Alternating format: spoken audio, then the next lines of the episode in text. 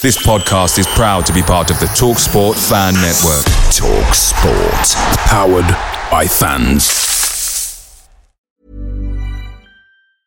When you're ready to pop the question, the last thing you want to do is second guess the ring. At Bluenile.com, you can design a one of a kind ring with the ease and convenience of shopping online. Choose your diamond and setting. When you find the one, you'll get it delivered right to your door. Go to Bluenile.com and use promo code LISTEN to get $50 off your purchase of $500 or more. That's code LISTEN at Bluenile.com for $50 off your purchase. Bluenile.com code LISTEN. The TalkSport Fan Network is proudly supported by McDelivery, bringing you the food you love. McDelivery brings a top tier lineup of food right to your door. No matter the result, you'll always be winning with McDelivery. So, the only thing left to say is, you win?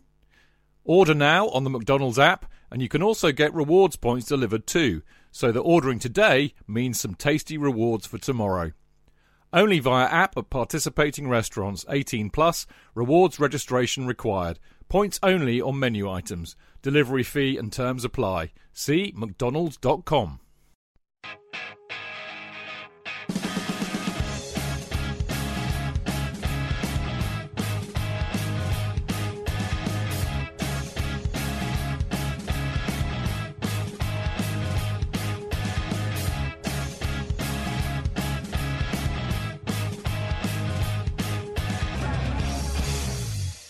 Hello and welcome to the Chelsea Fancast, fueled by Guinness, powered by Celery, the show that could think of a thousand things you'd rather be doing than discussing another Chelsea defeat.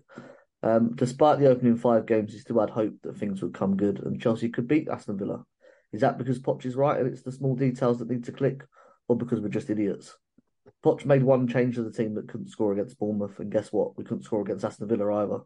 Chelsea had their chances. Mudryk's defence splitting pass put Jackson through on goal, but the striker, if we can really call him that, seemed to get the ball caught between his legs and Martinez saved it. World Cup winner Enzo Fernandez, playing in a more advanced role, put a glorious chance over the bar after Gusto was able to get in down the right hand side. Sanchez kept the scores level with two world class saves in the first half, and at the start of the second half, it was Raheem Sterling's time to spurn a great opportunity to put Chelsea ahead. Then the game changed as Gusto was judged by VAR to have made a red card worthy challenge on Lucas Digne. Despite getting the ball, the follow through and the subsequent still image used to show the referee on the monitor meant Gusto's game ended prematurely. And after going down to 10 men, you'd want slash expect your most senior players to help steady the ship. But a rare Thiago Silva mistake allowed Villa to counter attack, and after making an initial block, Colwill could only watch in horror as Watkins put the ball through the legs of Sanchez at his near post. Chelsea had chances to equalise, most notably through Ben Chilwell, but Chelsea being Chelsea couldn't find the back of the net. Six games, one win, two draws, four defeats, five points. This quite simply is relegation form, and given the run of fixtures between now and Christmas, there's a very real possibility that Chelsea find themselves in the bottom three as we enter 2024. a reality none of us expected, and certainly none of us want, but it's a reality we must come to terms with. This is the Chelsea Fancast episode number 1066, Down with the Chelsea. Um, and joining me on the show tonight, we've had a late change to the lineup um, as JK's uh, not feeling very well and Dan Silver's got jet lag. So we have uh, from Friday night uh, joining us back again. It's Mr. Mark Meehan. Mark, good to see you again. Good to see you, Dean, and uh, best wishes to JK. Sorry to hear he's not well this evening. Hopefully, our performance yesterday didn't make him ill. He was already ill to start with, but hopefully, he'll be back on the show very quickly on Friday. But it is a squad game, as we've said many times before. Yeah, unlike Chelsea, we can call Unlike Chelsea, we've got a number of key players out at the moment, but we've got a very good squad at the Chelsea Fancast. Yeah, absolutely. Uh, and also joining us, uh, I put him down as Mr. Positive. Is Mr. Tony Glover. Tony, good to see you again.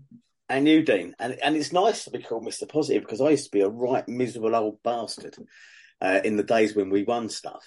And I find myself in this odd position of still having faith in players, manager, and the owners and uh, everything that's going on. I just think, you know, um, but maybe it's because I'm so long in the tooth. Maybe that's what it is. And and and I endured the 27 years between 1971 um, and 1997 um, and Gullit's FA Cup win when we just were uh, a basket case of a club. So, you know, when when when I see all of this, I do I can't help but be the bloke in the corner saying who sits there saying, you lot, you ain't seen nothing yet. You know what I mean? So good to be here, though. Lovely to see you and lovely to see Mark.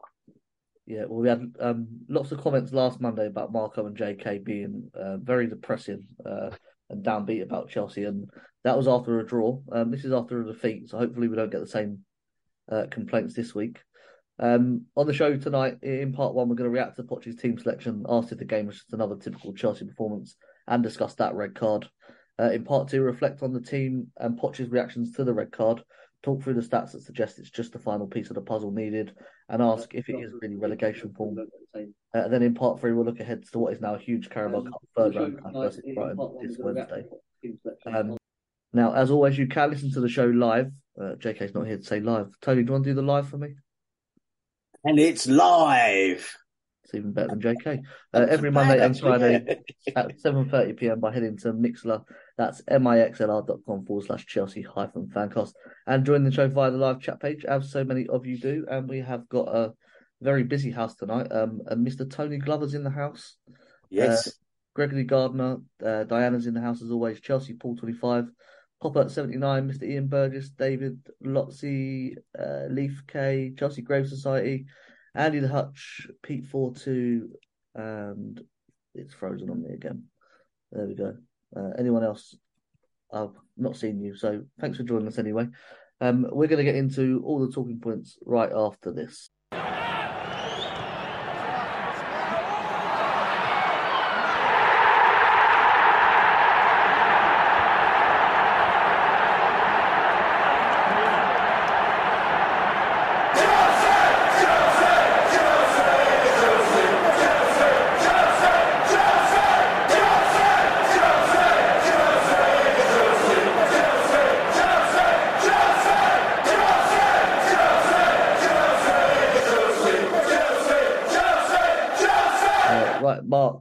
As you were here Friday, uh, we'll talk through the team news because we sort of guessed it would be sort of something like what you put out. Um, I think the the surprise was Caicedo because last week against Bournemouth he said he was ready and he didn't play. Um, and then before this game he said he wasn't ready and played him anyway. Um, but Mudryk as well keeping his, his place, and I think you're the one that said that, weren't you? I, I was. I, I was the one that predicted that Mudryk would start. Um, and I probably would have gone for Caicedo had I not been put off by Pochettino's press conference on Friday. So I went for Les in midfield instead. So I got 10 out of 11 right. So that's probably my best ever Chelsea fan car prediction. And it's a damn sight better than my Prem predictions. uh, I'm languishing at about 93rd place at this present moment in time. Uh, and I saw Chidge had a very good weekend while he's been, been away. He scored over 200 points. Um, yeah, I thought Mudryk would play. I thought he'd get a chance. And I had a lot of sympathy. I know we're going to talk about the red card later. I had a lot of sympathy for Mudryk um, on Sunday. I thought he had a very good first half. That run he had and the ball he put across the box, you'd be screaming for a player to be on the end of it. And I'm mm-hmm. certain a Hernan Crespo or a Gianluca Vialli in their pomp would have been there tapping it in from a couple of yards out. Um, yeah, he, he, had shown some really bright sparks uh, on Sunday, Mudryk, and I think I think we have to persist with him. There is there is something about him yeah, he has got a turn of pace. Yeah, we're not sending him out on loan in January. So I'm, I'm, I'm pleased we went with him, but clearly we're in a very strange place, Chelsea Football Club, at this present moment in time. It might be a tough gig to many people supporting Chelsea, but we do support Chelsea. They're our team. And I did go for the win on Sunday, and I'm surprised that we didn't get the win, but we'll go into that in far greater detail um, over the next couple of hours this evening. Yeah, I mean, Tony, what did you make of, of the team? Because obviously, just well, just a change, and we, we can't score, but nothing's really changing. No, uh, so it's like um, uh, it's sort of allegorical of the Who phrase, which was you know meet the new boss, same as the old boss. Um, I looked at the team. I, I was surprised to see Cassid. I was pleased to see him because I thought he had a good game as well. Um, he seems to be growing in confidence into the kind of um, uh, you know, the, the, the, plan B for Declan Rice not coming to us that I expected him to be. Mudryk, I was really pleased to see. I thought he had a good game. I thought he was a tad unfortunate to be taken off. Um, but you, he's, you know, this is, this is a, it should be a nice problem for Pochettino um, and what to do with Ben Chilwell and um, Mudryk and, and, and, find a way of accommodating them both potentially on that left uh, left hand side by putting Ben Chilwell back into the uh, the left back position or whatever. Um, uh, and, all the rest of them. Um, one of the things I've, I've, I've, got a bit twitchy about on Twitter as well was a few people criticising Sanchez for the goal. Listen, that bloke dug us out of the shit for the last two games, right?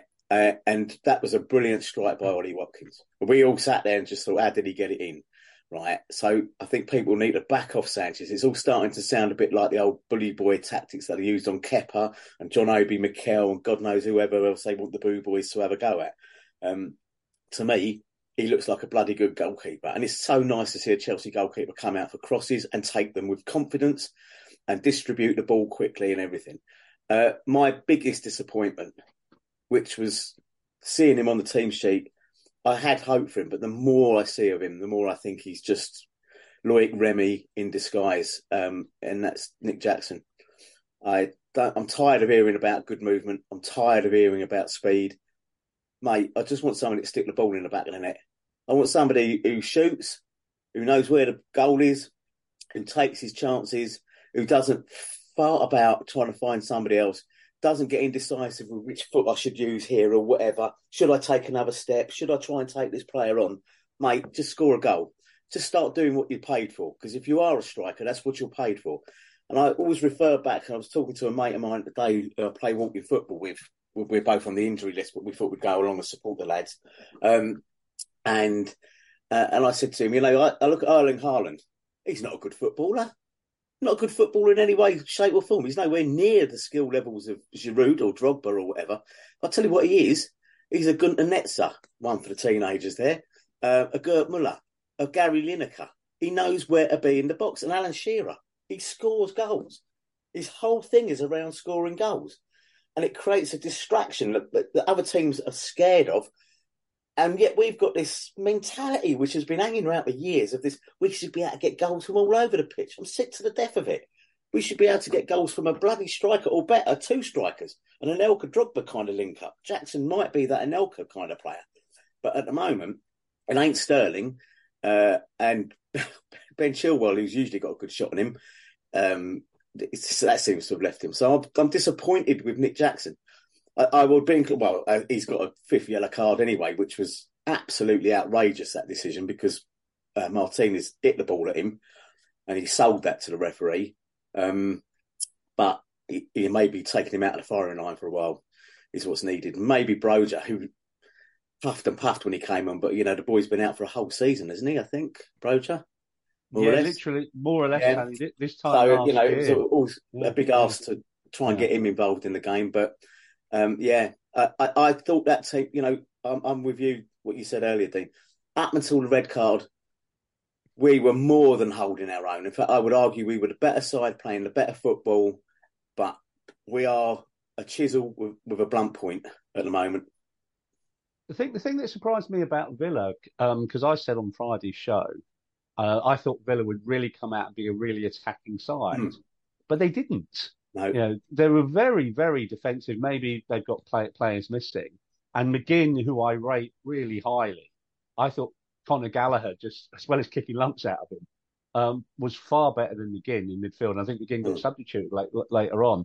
Um, so the uh, Villa, and obviously the goal they got was basically a counter attack from our corner. They it was a sucker punch. They they hit us on the break. So I was surprised, but I, I thought obviously they bloody won though, so their their tactic works and I didn't. I think on Jackson, I think Jackson. I think you're right, Tom. I think he needs someone up beside him. Yeah. He was too easily bullied at times yesterday. He might need a season in the Premier League. You know, he mm-hmm. might need a year to adjust to it. It's fine, maybe scoring goals. You know, in Spain, he had a bit of a purple patch towards the end of the season, probably why we bought him. But it just seems at the moment, you know, where, where we seem to be is we we need that sort of star quality player, and we probably, you know, which we should have bought, but we didn't. Maybe we will in January. That star quality player getting you 20 goals this season. It might have been um, our injured player in Nkunku. We don't know. Yeah. Um, yeah. But we need that star quality player to play up front with Jackson. He, he does. He does lots of runs. You know, he, he seems a clever player, but it just seems easily brushed off the ball. Yeah. And his finishing, that chance he had yesterday. And I take your point about Sanchez as well. Having played in goal, and Clayton, if he was on here, be part of the goalkeepers union. I thought Sanchez was superb yesterday. Those saves were world class.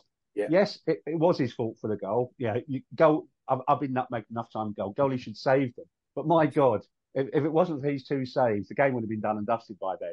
Exactly. So, yeah, uh, and I would say also, had we taken our chances during the course of the game, the red card would have been academic.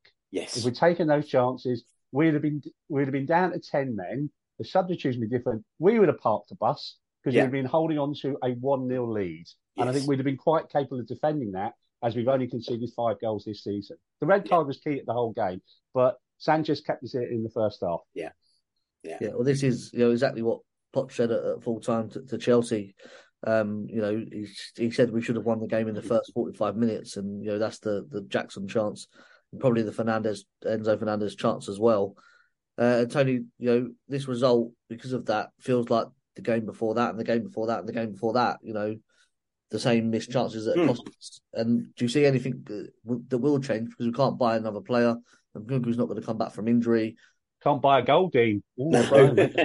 yeah.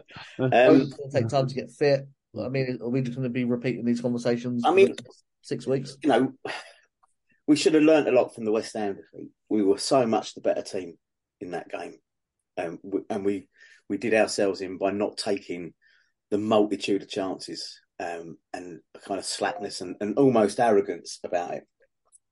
I wasn't at the Forest game, but when you read the statistics, and I, as you probably all well know, I hate statistics. I hate this penchant for bloody dashboards and heat maps and shit like that. Go to the game, watch it, and you can work out yourself what's going on. But um, I, I feel like we're a bit like Mercedes in the Formula One, right?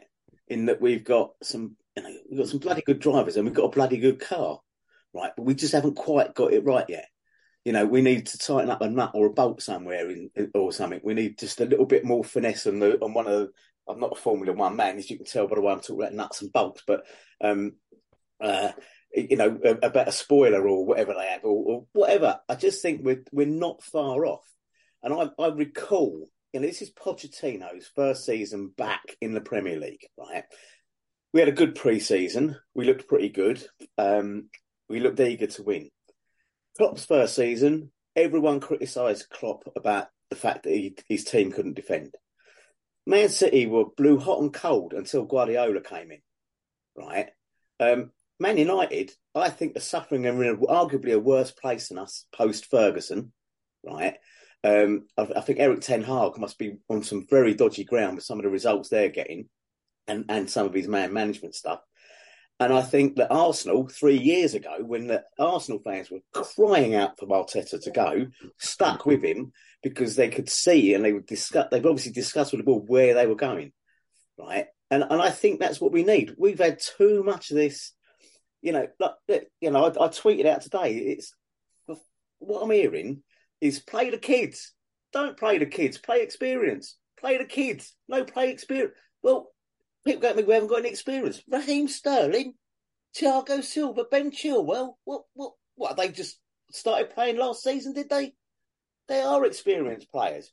Um, we are missing a striker. We're probably maybe a little bit thin when Reece James has gone. But I like Gusto. I really like him. I think he's fast. He played some fantastic through balls yesterday, and and he was, uh, you know, uh, uh, Disasi. People are having a go at him, and yet he looked like the best player on the pitch in the second half at times.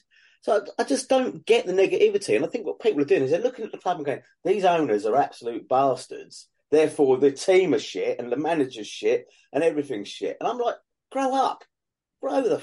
I'm going to swear. I don't know. I'll twitch next week. Grow the hmm. fuck up on this one, right? And have a look around and see where other teams have been in the past and what they've done and what they've stuck with. All right. And people have the sacked Pochettino brigade are driving me mad. Who else is there? Don't go Robert Roberto De Zerbi. How did that work out for us last time we got a Brighton manager? Right? I'm just not having it. Just at the moment, Pochettino's in there. He knows what the problems are. He sees the players right? And frankly, if you're one of these people saying he played him out of position, he played, I think Pochettino knows a bit more about football management than anyone else that's on Twitter, on the fancast, or anywhere. So I'm being positive because I think you, sometimes you have to have a reset. The big reset was the government tried to close us down. uh, Roman was sanctioned, and we've had a new set of owners come in with a completely different idea of how things are done. But they have spent money. Just imagine if they hadn't. Where would you all be now? You know, what I mean, you'd all be out on the streets going, "They haven't spent any money on us." Well, they have. Just got to give it some time and, and, and have a bit of patience and, and get behind the bloody team instead of sitting there catcalling and booing them off at a full time. It, it, there was so I'm not sure. I'm not sure yesterday, Tony. I don't think Yeah. they were necessarily booing the team off. I thought they were booing the referee off. At the They end, might have, but he, he, Yeah, I- he- I his think so, decisions. I thought the red card was harsh. I thought Yeah. the fact he only played one minute fifty seconds of minimum three minutes at the end of the first half was scandalous. I don't know how he's got away with that one, but when I, you know, some people will have been booing because they're spoiled. They're acting like spoiled brats, in my view. Um, and I just think you need to give some of this a bit of time. And I'm trying to be positive and say, actually, do you know what? If it comes good, when this thing clicks together, when Mercedes suddenly turns into Red Bull or whatever it is, uh, Red Bull a good team this season in Formula One? I think they might be. Who's Yeah, it yeah. Statman drives for anyway, whatever. Yeah. Yeah. Then then then we might it's probably too late for any salvaging of, of, of position in this season. But I don't think we're relegation fodder. I think we're way too good for that. I think Pochettino's too experienced. And I think these players, every time they suffer a defeat like yesterday, it hurts them. The red card changed everything. Um, and even when we were down to 10, we still tried. It wasn't like uh, Baku Brian, Brian Wolf, I think you all know him, yeah? Did a brilliant thing today. Uh, I think it was uh, Brian, um, but someone on Twitter anyway said it wasn't like any single player has down tooled. They haven't. They're all trying. They're all there's they're, all out there trying to get the result that, that we want. Um, and I just think people just really, as I put on Twitter, grow up a little bit, stick think- with it. I think, I think. I think one of the problems, Tony, you- mentioned a really good word there, patience. And I think what we've got, and it is a different beast, and I'd, I'd use the game as an example in the 2005 6 season when we're going for the title for the second time, and Maniche gets sent off really early, and we're 1 0 down to West Ham with 10 men, and we come back to 4 1 and win the game. And that was a key part of going on to win our second title.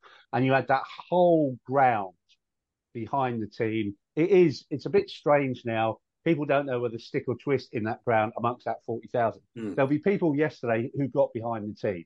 You know, that, that was clear. Yeah, people got behind the team when we went down to 10 men. But there were people, you know, we got a lot of impatient people at Stamford Bridge these days.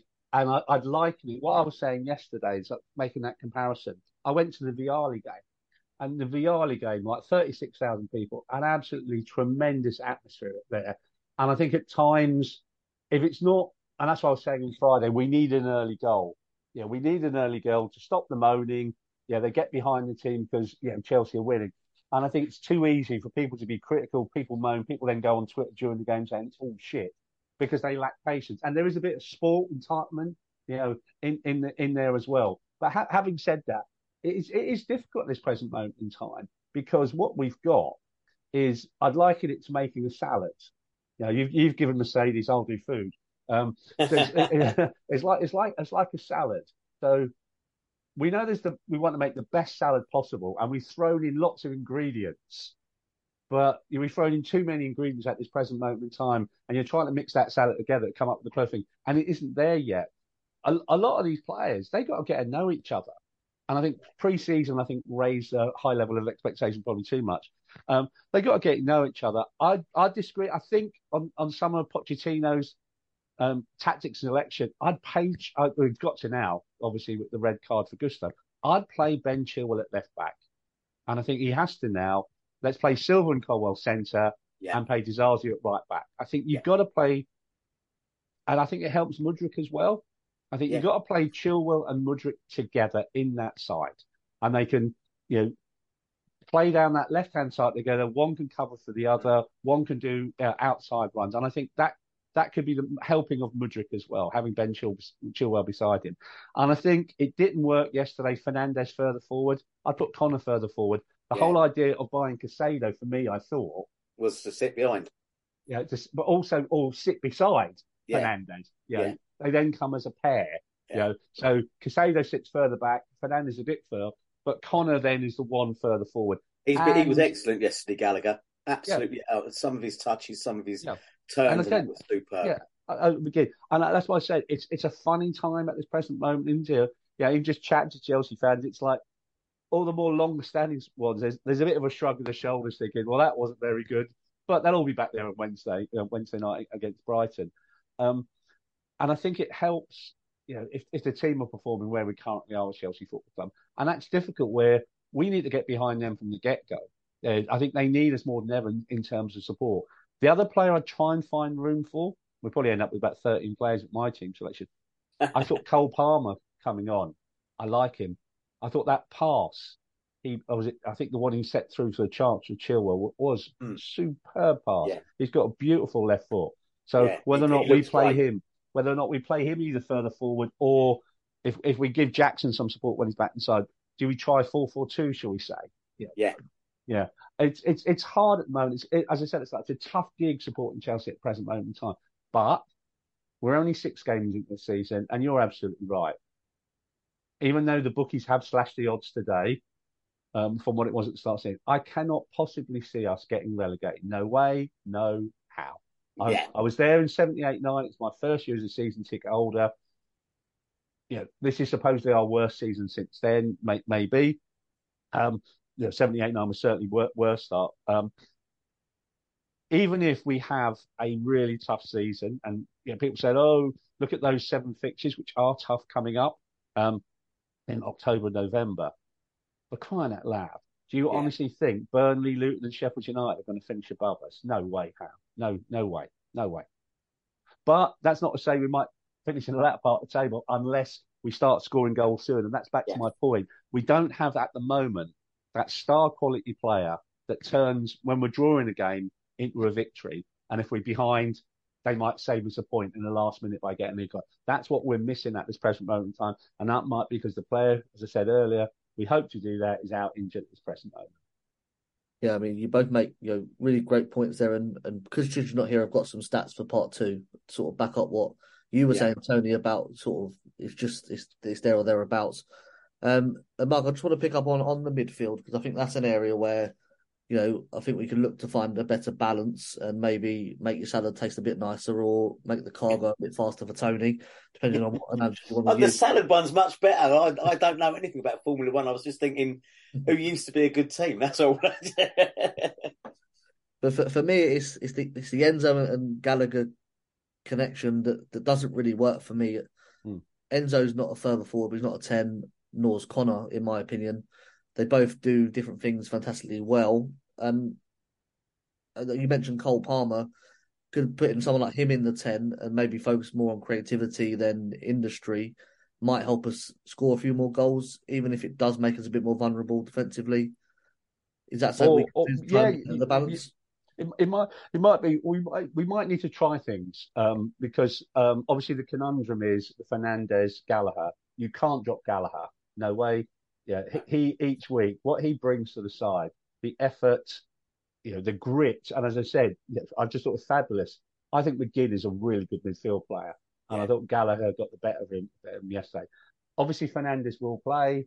Caicedo will play. I think you probably have to find a way to have those two Gallagher and three others. yeah, So whether you go four four two, bring in Palmer, maybe do a four three one two to have Palmer behind two two players. I think Palmer, I think will play on Wednesday. I think he'll get a start. Jackson's out now. Ha- What what ban will he get for five bookings? Will he get, get will he one get game one ban, match? isn't it? Yeah, get one match ban. So we need to find someone to play up top. And again, Sterling. ha- ha- What do I say about Sterling? Hmm. He does the hard things brilliantly. Yeah, he does. That's damn him with faint praise. But you're right. Yeah, he does. When you you know when he's in a tight corner, he'll twist and he'll turn. He'll make, and he did that many times yesterday. But my God, he fails to do the easy stuff. Yeah. Put the bloody ball in one on one at keeper. Although I have to say, although I'm praising Sanchez, good game. I'd love to have Martinez as our goalkeeper. Yeah, What a house, horrible, what a one. horrible shit house of a keeper. Yeah, absolutely. Couldn't agree more. Yeah. Yeah, as you say, he got Jackson booked. He time wasted, and he made some blinding saves at his end as well yesterday. I did- I, can I just say, I was going to say about Fernandez as well.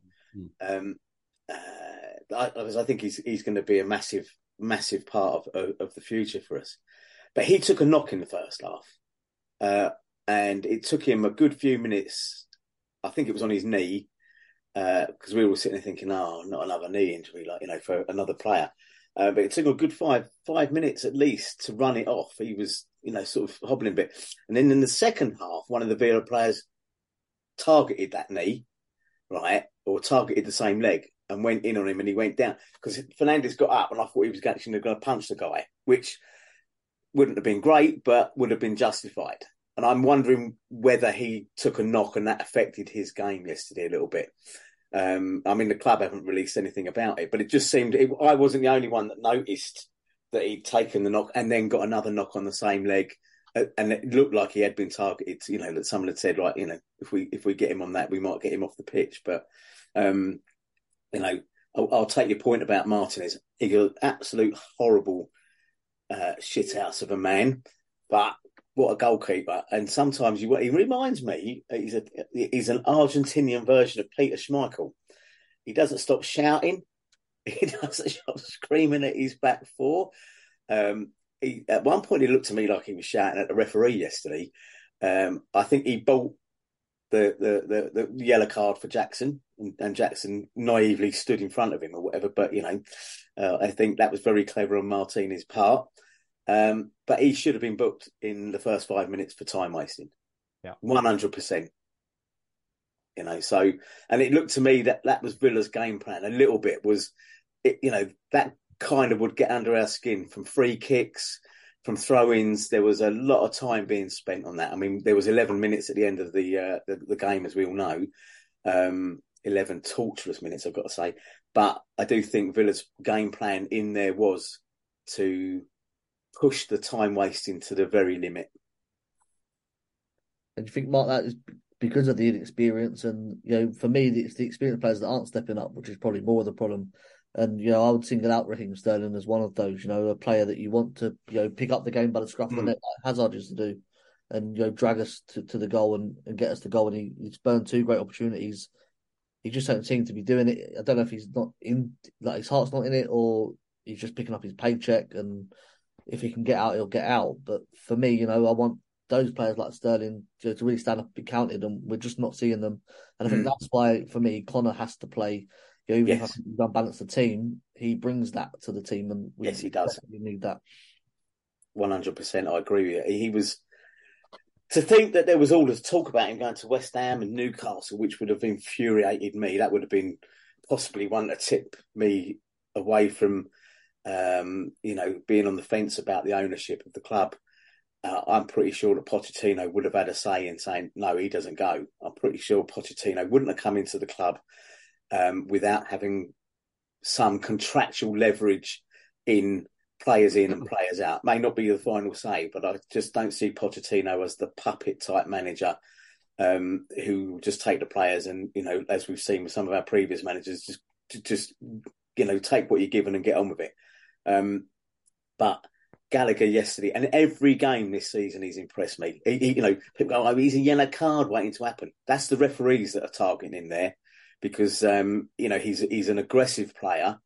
Um, occasionally, you might get the timing wrong, but he's an aggressive, assertive player. And some of the passes and some of the little touches he made yesterday were outstanding. And like you said, uh, he had a bit of a battle. I wasn't sure who it was with, but as you said, it was with McGinn and he was fantastic. He, I think he came out on top pretty much every time, um, and he never stopped chasing and tracking and trying to make stuff happen. Um, we let him go at our peril, and I hope we don't because I tell you what, that boy is going to be a big star for us. I think. Yeah, I think Mark. Do you think the ownership will sort of see that and the way they've got rid of some of the academy players in the summer because they can sell them and they get the profit on the books? They they maybe realise that they will lose that from the squad, and you know, you're getting all these young players in that have no connection to the club whatsoever, and you do need it in football. And it's, it's it is not a business; it is you know a human game with human emotion. You need to factor in as well. I still have a major anxiety um, about the ownership's approach to the academy so far, um, especially more recently they've been using it as a cash cow, and so I'm delighted that Conor is still here. I, I thought that they might see him as like 50 million quid to balance balance the books. I'll be delighted once you know he's still here in January. I'd hate to think they would sell him, but this is a different beast running the club now. This isn't you know Roman Abramovich losing money every year. Yeah, this administration is here to balance the books, and one way they see the books balancing, unfortunately, is they see obviously the academy, you know, as pure profit. Can I can I just Mm. add to that though? Mm-mm. I think Abramovich did as well. We, we, he put the academy in place, and, and can we honestly say that under his regime, any of the academy players got a real chance? And people go, "Well, Mason Mount and Reece James." Well, that was Frank Lampard and a transfer ban, who was left with little choice because don't forget, one was at Derby. I think Reece was at Wigan. Okay, uh, but prior to that, well, I know, Kakuta, where did he go? Billy uh, McCracken, where did he go? Billy Gilmour, Tuchel sold him. Tuchel didn't want him. Hmm. So I, I, I think the, the the academy's always been a clever, if not quite as public revenue stream as it is now, where uh, where the owners are going to balance books and say, look, you know, we've got this production line of good players here um, that may or may not be good for us, but we can use it as a revenue stream. I think Abramovich did very much the same thing. It was just less publicised and and and, and more quietly done. And let's be fair, I've I've said this before we started the fancast. You know, the people who are giving it the old, you know, bring back Roman and all this sort of stuff, because or moaning that the owners aren't telling them what's going on. Lest we forget the previous owner had never said anything about what was going on. None of them. Kenyon was the only one who ever engaged with the fans. Guy Laurence didn't. Uh, you know what I mean? Uh, and Roman Abramovich, Marina Granovskaya, ever seen a press interview with her? No. You know, so I think um, people should put that card back in the pack because it's just not valid. But I think in this particular case, you're right. I think it's just probably a bit more public and obvious, and and it's not a dishonourable thing. You know, I, I think if you're giving away really talented top players uh, whilst your team is suffering, then that would be wrong. But I've not seen much in the way of evidence for that. Lewis Hall's gone off to Newcastle. Has he had a game yet? You know, I mean, you know, Billy Gilmour, I actually that may well come back and bite us on the else because De Zerbi seems to be giving him the chance, and he, he had a bloody stormer against Man United the other week. Um, but not many of the academy have left and gone on to, uh, you know, uh, be sort of vying for the Ballon d'Or or anything. So I'm I'm not overly worried about it. I would like to see us put more faith in some of those players, but uh, you know, I, I think it's it is a revenue stream, but it's not particularly. I, I don't see that as a particularly dishonourable thing in, entirely. I, I think my, my wider concern is is just the culture it creates within the club, uh, and I think Frank changed that culture. And I think some of it there's a history of Chelsea managers that never played the kids because it was all about results, and if they didn't get the results, they'd lose their job, so they weren't going to risk playing the kids. I think one of the problems is is buying players who are exactly the same age as many of these kids who've come through the academy now, done their stint, might have gone out on loan, and potentially might be ready for first team football. I think it's sort of like it's shutting the door on them. And they're hmm. now thinking, and you're seeing examples like where they're saying, well, I'm not, you know, like Maatsen's a good example. Yeah, Maatsen, you know, is toying with signing his contract because he's sort of thinking, well, hang on a minute. Yeah, I've done me loan. I did really well at Burnley last season. I, I really fancy my, you know, my place in the team, but he won't sign a contract because I think he wants guarantees about sort of first team football. Yeah. And I think was it Charlie? Is it Charlie Webster's gone on loan? But I think you know Charlie Webster was frustrated as well. So you've Yeah. got young players with a lot of talent seeing literally, even in some cases, players younger than them, you know, being bought. Uh, and I think there is that culture. And I was lucky enough to go down like to Cobham last year uh, when we were doing the sleep out and meet the academy side. And they have got an absolutely brilliant manager in Mark Robinson, and he's a Chelsea fan. yeah, Uh, and I met and I met Mason Burstow there, and Mason gave me a tour of Cobham, and you couldn't meet a nicer, grounded young man.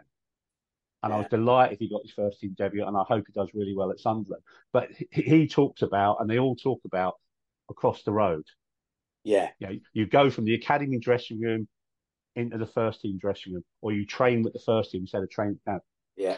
culturally and psychologically, it's a massive step up. Oh yeah, And I'm concerned of all these players coming in of similar age, it might shut doors to academy players that um, it won't be about selling. them. They'll want to go, or they'll run their contracts down and they'll go on free transfers and they won't renew their contract. So there's a real risk to some of the things that we are doing. It's it's interesting because Pochettino once was famously quoted as saying he wouldn't buy a player that was going to block the path of one of the um, Spurs academy players who would be as good. Uh, and, and, and, you know, you say, well, he might have had some say in some of the players that are going or whatever. You know, academies are a great idea, and I, I, I, I fully endorse what you just said. You know, that the impact of bringing in players will make people. It's like the you know, remember that time um, when we played. I can't remember it was. It did we play uh, in the year Porto won the Champions League and we got knocked out. Monaco was it? Oh, in the semi final, yeah, Monaco. Yeah, Monaco. And, and I yeah. just remember thinking, seeing Joe Cole on the bench, um, and Ranieri brought um, Veron on, and you can almost see Joe Cole thinking, just how shit has everybody else got to be before I get a game? Yeah. And I, I, that would be that's the kind of thing you can think of. You, they see these younger players coming and thinking, well, hold on, what's going on here? What what have we been here for? But academies will make mistakes, and you know I will throw the name Declan Rice out as somebody that the academy let go. And and yeah. now look at him. I mean, um, you know, I, I want Lewis Hall. I, I, had big hopes for him, and I kind of want him to succeed. Obviously, not now as much. Um, now he's at Newcastle, but um, I, I, I, do take your point, and I do think though when I look at Maatsen, I'm very impressed with him. Uh, the bench against Bournemouth, I'd never heard of half those players. I've got to be honest with you. Um, you know, um, but it's encouraging, and I think this is why I'm so pissed off with the fact that so many people are going, know, Poch, the Poch out brigade. All right, you know, this is a man with a proven track record of development of younger players. Right, if you think that's going to happen in three months, you're sadly mistaken. Okay, but you know, like I said, I, I, I was optimistic all the way up until that red card yesterday, and then I think the red card knocked us bandy for about ten minutes. We lost, we lost it. You know, yeah. There was there was a few minutes there we just lost it. Completely. Lost it, absolutely, yeah. yeah. And then yeah. suddenly started to pull back into it, and arguably should have equalised. And I think if we'd have equalised, that might well have deflated the Villa bubble a little bit. But you know that it's it's it's fine lines of confidence and uh, and what have you. And uh, I think the last couple of minutes were just being played out in the end. You know, I mean, it, it, it was frustrating, but um, I think there's enough bright spots. I do. I was surprised at the purchase of Cole Palmer, but what I've seen on him, quick feet, quick thinking, and a, an absolutely stupendous ability to pass. I mean, long, you know, pick out the ball or whatever. So yeah, yeah, let, us talk about the, red card then. So as you said, it did yeah. change the game. Uh, I wasn't at the game. I obviously watched it, it back on, on TV. Uh, the issue for me, Mark, with it is the VAR shows a still image of the follow through where he, he studs her up into uh, mm. Dean's uh, Dean's ankle. But yeah, if you watch the whole video, he wins the ball and the player's nowhere near him at the time he kicks the ball, and then it is that follow through, and they're not watching the whole challenge. He's just seeing that one still image. Um, for me, it's never a red card. I don't even think it's a foul. I think he wins the ball fairly. It's a it's a it's a clean tackle. There's contact in the game. It happens. Um, I mean, he got a yellow card. I think you know that was he a, did. that was a wrong yeah. decision as well. I think because they showed that still image, it looks like a red card, and you can see why the refs onto the monitor and said, "Oh yeah, he studs her up. He's off." What was in the ground? What was it like seeing it live and what was the reaction to that red card? Well, the strange thing, there was no reaction when the tackle happened, really, because it was just a tackle.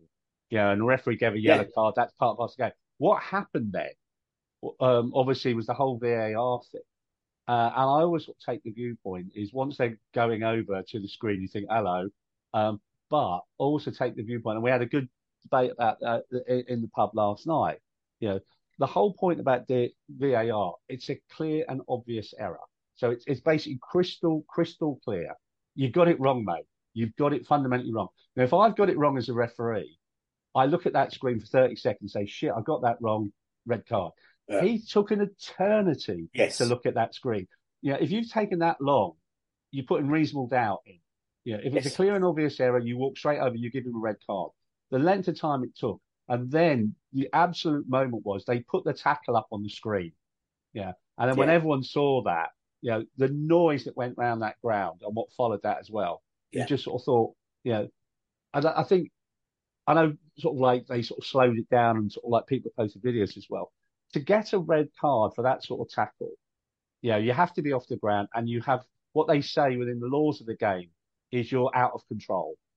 Yeah, I don't think Gusto was out of control. He actually got the ball first. Yes.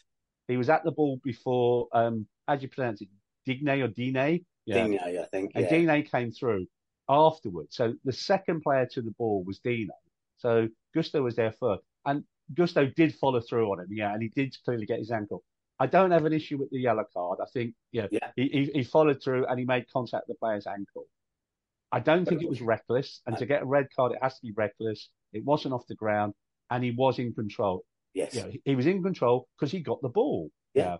Uh, and that, yeah, and- and that is a really poor decision. Yeah. And even if Chilwell had scored it, yeah, it might be different. But that has cost us the game. Yeah, and I that think- created that 11 minute negative atmosphere. People were Yeah. browbeaten and done by then. Yeah, I can I completely agree. And I thought at the time, I thought you know a yellow card.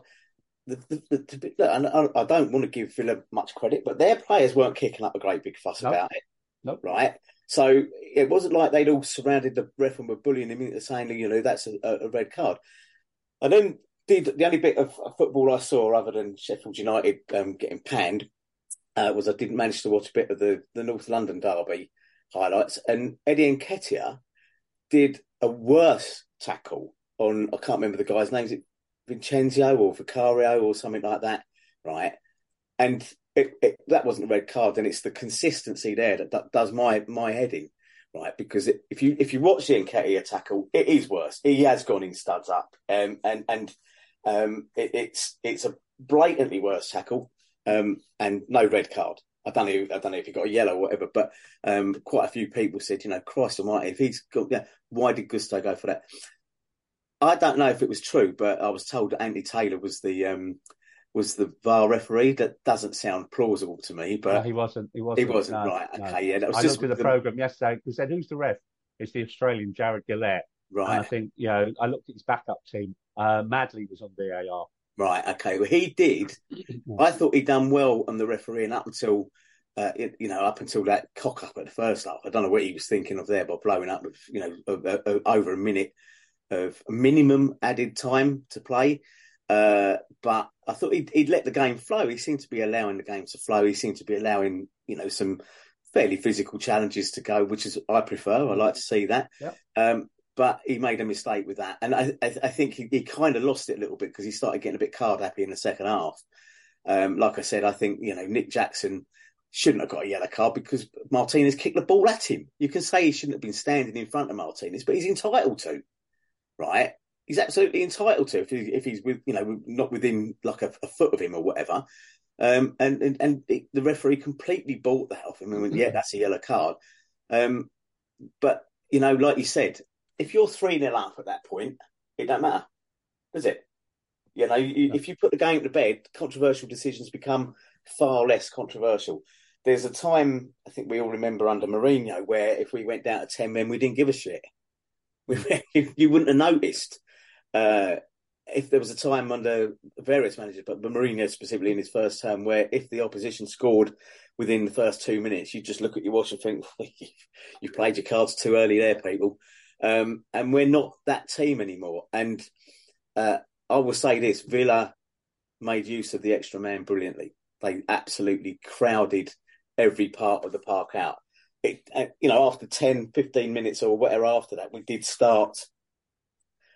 A bit of confidence came back and a little bit of, um, I don't know, uh, drive, if you like. Um, and, and, you know, there were there were opportunities for us to to equalise after. And I think the roof would have come off um, if there was one on it, obviously. Um, and it might have changed the game, I think, because Villa. I, I, I didn't see a Villa player out there yesterday that made me think, Christ, we're missing someone like that. Let's put it that way. Watkins, Yeah. maybe, because he does have a habit, I think, of scoring against us, doesn't he? No, if you look at that goal of the Villa season. side, yeah, sorry, Dean, you look at Villa side, it was very workmanlike. Kamara, Douglas Luiz, DRB, McGinn.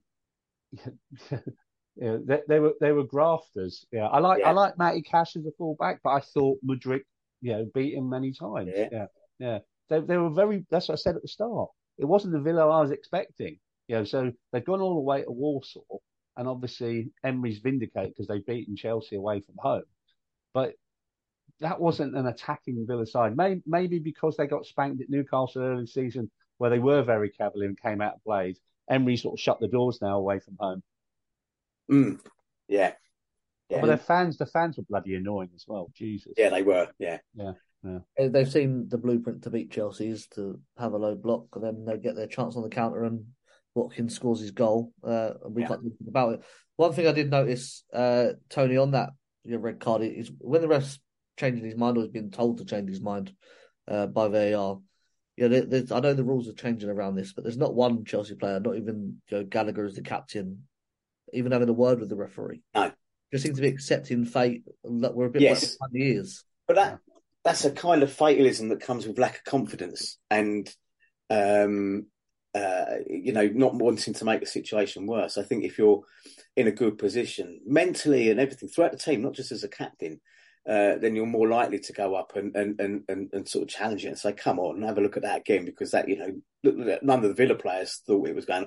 Um, I mean, we had a reputation, didn't we, with Ballack and Terry and players like that for surrounding the referee. I can't. I do miss that. I do miss it.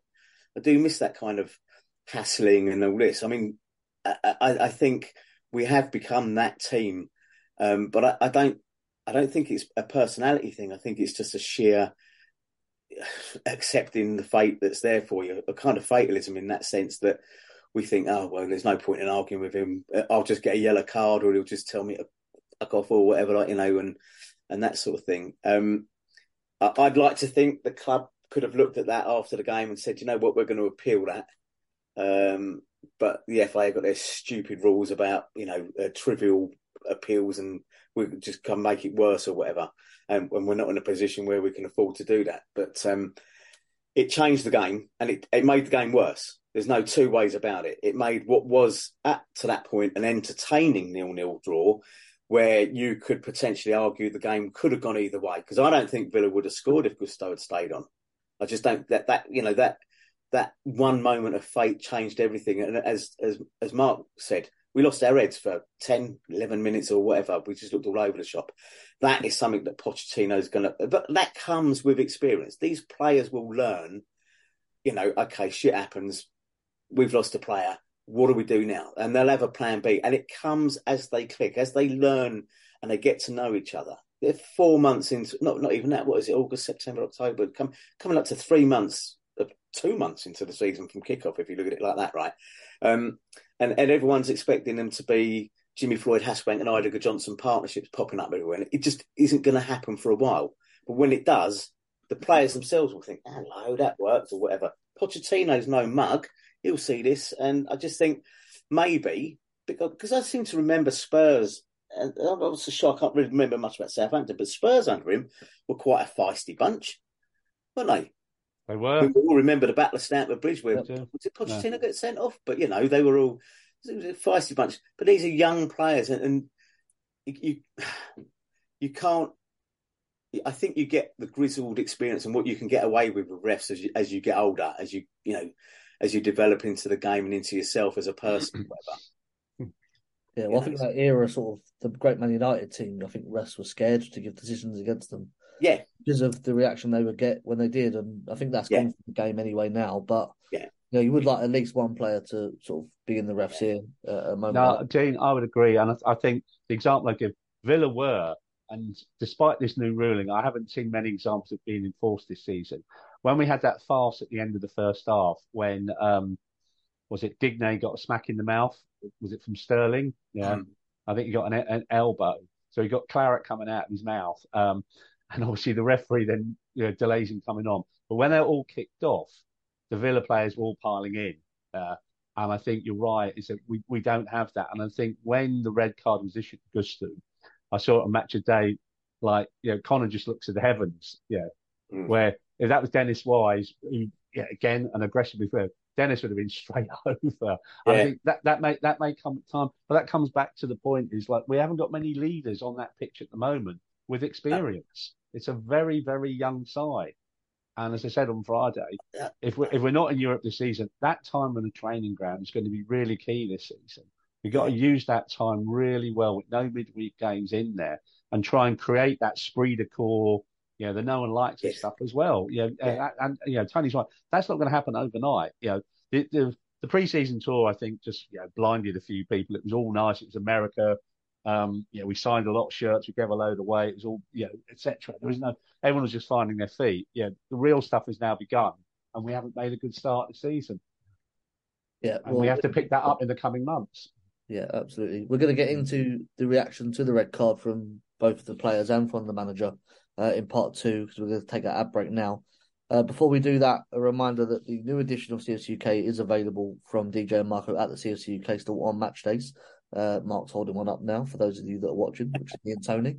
Mm-hmm. Um, it features uh, many, many great writers, uh, including myself, uh, who fills up some pages for, for DJ. But there's some great stuff in there, Mark. This this edition isn't there. Uh, there, there is, yeah. Um, we were talking about in the pub. Um, uh, Tim's article, uh, Tim's done an article, and Chidge's done an article, got a few mentions. Some kind soul on Twitter, and I need to go back to him and say thank you. Messaged me last night, and he liked the article I wrote, uh, obviously about secondary ticket agencies, which we could probably do another show by itself on that, Dean alone, because that's a problem in itself. Yeah, that our new administration haven't yet got to grips with. Um, but yes, it's it's it's a, really good, really good uh, episode episode edition of CFCK. Well worth a pound. Yeah. yeah. so you can get that from DJ on match days. It'll be at the Fulham game for sure. But the easiest way is to sign up for a subscription. Uh, receive your copy straight through the post. Uh, they cost twenty pound in the UK, forty five pound in Europe, or sixty pound for the rest of the world. If you email fanzine at cfcuk.net, you'll get all the information. And talking of subscriptions, you can also subscribe to Kingsmeadow Chronicle, which is the CFC UK version for the Chelsea FC women's team, which is created by myself. Uh, subscriptions cost you £14 plus the postage for a guaranteed seven editions and is available worldwide. Uh, if you head to www.kingsmeadowchronicle.bigcartel.com to order, uh, the first issue is out for the first game of the season, which is this coming Sunday versus Tottenham. Uh, I'm there, mate. Yeah, looking forward to that. I'm there on Sunday with my granddaughter and my son-in-law is a Fulham fan, but he now knows he can enter Stamford Bridge without spontaneously combusting. um, and my granddaughter is she's eight years old, and they were there last time when we came up and we, we met you by the. Uh, but didn't we outside the ground? You were selling your yeah, by for the Broadway, yeah. whatever. And uh, I think um, she, she now plays football twice a week, and she's a goalkeeper as well as she likes being a goalkeeper. She, I think she'd like like my goalkeeper to be outside out of the out on the field. She has sadly declared her love for Manchester City, but that's a kid thing, isn't it? You know, there's all at school and all that sort of stuff. But yeah, I will be there, and I'll try. And, I'll try and catch hold of you, Dean. Yeah, my my seven year old was when he was five. He, his favorite color was red, so he said he was a Liverpool fan. Uh, now he's into YouTube. He loves uh, Haaland. Oh right, yeah. He supports Man City, which for me is a step up from Liverpool. Yeah. Anyway, uh, just working our way over to Chelsea. Hopefully, we can sign Haaland. January will help me out a bit. Um, but yeah, uh, we're going to be right back after this short break. Away days are great, but there's nothing quite like playing at home. The same goes for McDonald's. Maximise your home ground advantage with McDelivery. You in? Order now on the McDonald's app. At participating restaurants, 18 plus, serving times, delivery fee and terms apply. See mcdonalds.com. When you follow a big team like Chelsea, one of the most frustrating things is not being able to get a ticket for the match, especially when it's away and not live on TV in the UK. What can you do? Get updates from your mates? Follow online commentary? Listen to the radio? Let's face it, it's not the same as actually watching the match live, is it? NordVPN have the solution to every football supporter's matchday problems when they can't watch the match live. NordVPN allows us to watch any match, even if it's not on live TV here. With just one click, they switch your virtual location to a country which is showing the match, and they act as your cyber bodyguard whilst online, protecting your personal data and sensitive info like card details and passwords. It's only the price of a cup of coffee per month, and you can use your account across six devices. It's a bargain. To get the best discount off your NordVPN plan, go to nordvpn.com com forward slash Chelsea Fancast. There's no risk with Nord's 30 day money back guarantee, and you'll help support the Chelsea Fancast. The link is in the podcast episode description box.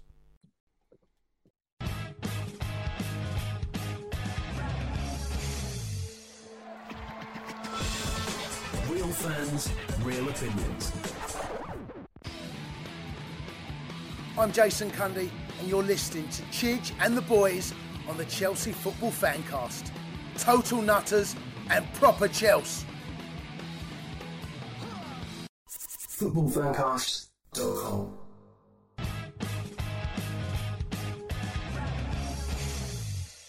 Welcome back to part two of the Chelsea Fancast. Uh, I'm still your host, Dean Mears, and I'm still joined, thankfully, by Mr. Mark Meehan Good evening, everybody. Thanks for listening in. Yeah, and Mr. Tony Glover.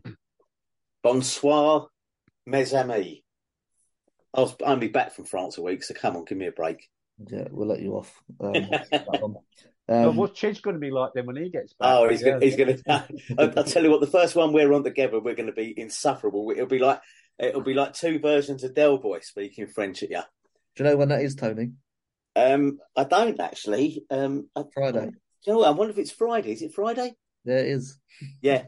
Okay. Well, that's going to be yeah. If you want Del Boy versus, if you want some Del Boy on Del Boy action, I think you might get it on Friday night.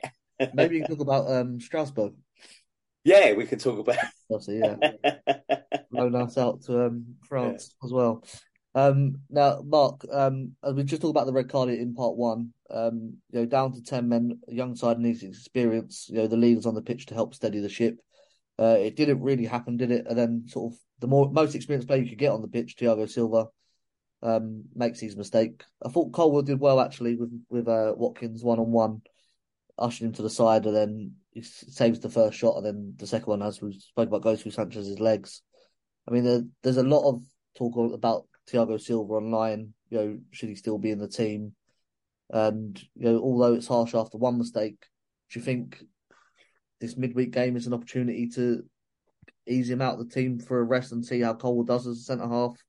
And then what did you make, obviously, of that reaction to the red card from the team? I thought the response, as you said earlier, there was that we lost it for a bit. I think then we recovered really well. We had that chance where we could have scored. I'm I'm not gonna sort of like dig Thiago Silva out. He's been magnificent for us. And also the mistake he made was just outside, you know, their penalty area. It's just that they broke really quickly on the back of that, and we still had time probably to deal with it. I thought Colwill dealt with it. He pushed Watkins out, and then Watkins scored from an absolutely ridiculous angle. And yes, I accept uh, Sanchez should, should have saved it. And that just really knocked the stuffing out of us a bit, yeah, because we did really respond well once we calmed down after the red card, and we were making chances. We didn't park the bus. We went out Villa. You know, we tried to score a goal and win win the game. I think. I know we'll probably talk about team later against Brighton on Wednesday. I think we'll probably play on Wednesday because I think just where we are now, um, who else is there? Unless um, Badiashile, I know he's back in training. Is he fit enough? Yeah, I don't, I don't know. Yeah, and if he's not, well, the only other thing you could do if you wanted to rest Silva, because he is an incredible athlete. You know, at 39 years of age, I take my hat off to him. Whether or not, um, if you don't play Disasi at right back and do a Silva Colwill centre back, um, give um, Alfie Gilchrist a go at right back and play Disasi and Colwill together. See see how they get on. Or I don't know if you've seen it. You probably have, Dean. Or young Josh Brooking. That goal he scored Friday night for the academy at Man City was absolutely superb. Uh, won, won the game a minute to go, coming like half the length of the pitch, beat three or four Man City players, put the ball in. So maybe maybe give him a go. But I think yeah, to be fair, Archie, um, Alfie Gilchrist should be ahead of him, and he's he's been on the bench the last few games as well. Yeah, just signed a new contract as well, hasn't he? I mean, Tony, what do you And a really, really, a bit like to be again, a really nice young man. Again, we are lucky at the academy. You know, we've got some really grounded, you know, great young men there. You know, good role models at Chelsea Football Club. Yeah, absolutely. I mean, Tony, what, what do you make of the discussion around Silva? I mean, I I love him as a player. Around Silva. Yeah, should he, Um, should still be in the team? Oh, blimey. You're putting me on the spot here because I want to be Mr. Positive. But I, he frustrates me. Right. So uh, there's two, two, points I'm going to make here. One, um, he slows the bloody game down too much too often um, for me. Um, when you want a quick ball out, he gets it and he passes it back to the keeper and then he switches it over and he passes it back. And I, I want something a bit more dynamic than that, I think, at the back. If you're going to play out from the back, you need somebody who can get the ball out quickly and, and, and that sort of stuff. Now, the other side of it is, is Mark said less than 10 minutes ago about um, no leaders on the field. Well, he's 39 years old a Brazilian international uh, is played all over the world. So if we haven't got any leaders on the pitch, what's Thiago Silva doing on it? So that's my only other thing about him. I think this will be his last season. I think we need to prepare the way for uh, Badiashile or, or whoever to, you know, Colwill has looked more and more accomplished with every game he's played. I'm not quite sure why Trevor Chalobah has been sidelined because I think he's a a, a decent player and he, you know, he, no one was moaning about him last season, and all of a sudden it's all like, well, Chalobah, you get the usual. He's got a mistake in him, you know, like there's no mistakes in any other footballer on the pitch in any other team. For God's sake, you know. Chalobah, Chalobah reminds me of Albert Ferrer. Albert Ferrer Yeah. was like a seven out of ten player. Yeah, didn't dip, might make the odd mistake, weren't a four, weren't a five. You could Paulo Ferreira, that Yeah, Albert well. Ferrer, reli- reliable, seven Yeah. out of ten, occasional eight and nine, a really dependable player. I put Chalobah the same. He's a really reliable player. Uh, basically, the only reason he's ostracised and, and Maatsen's in danger of being in the same place, he's an asset to the ownership to bring money in. Simple as that. Yeah, I, I, I, I, and Mm. you know, as we've said, we've already sort of we've spoken about that, and I think it's a shame, um, because I, I I like the guy, um, but I think we have to prepare ourselves that you know, in the Premier League, uh, most players' legs will have gone by the time they're 35, 36, especially if they're if they're you know playing at the back, where you could argue that intelligence counts more than pace. Uh, unless, of course, you're being faced by the likes of in peak Eden Hazard uh, or, or some of the other really whizzy fast players, because then no amount of intelligence is going to make you pick up 20 metres um, head start that they've got on you. So I think that's where we got, we've got to be prepared for that. He's been a good asset. He's a good defender. I'm not even questioning his ability as a defender, but I don't think he's the right sort to be a leader. You know, because if he was, he would have been doing that by now.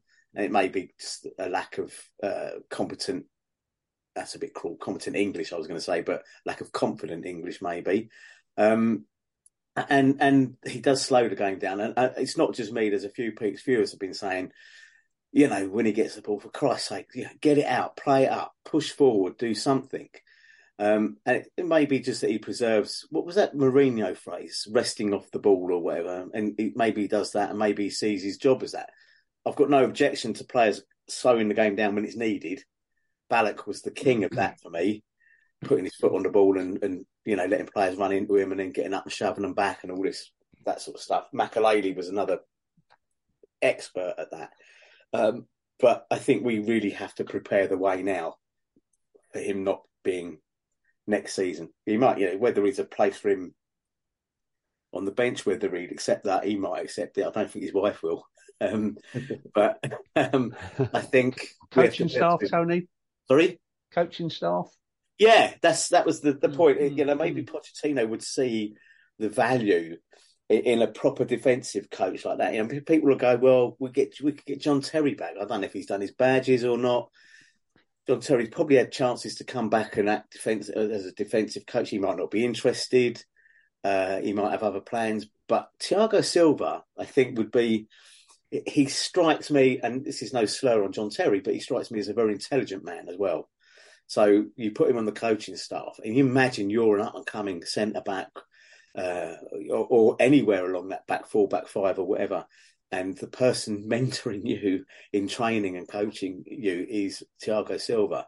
But if you can't get your ass in gear for a, a man like that, then get out of the club, get out of football. In fact, you know, so I'm, I'm positive about him in some ways, but I think what I'm seeing is a decline in his powers, and not a bad decline, a natural decline that just comes with being 39 years old and playing week in, week out in, you know, arguably the, the, the most rough and tumble, passionate uh, league uh, in football, you know, currently in Europe at least.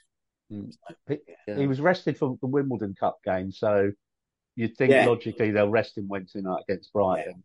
I don't know if Chalobah's fit. If Chalobah's fit, I'd put him in the side all day long. Yeah.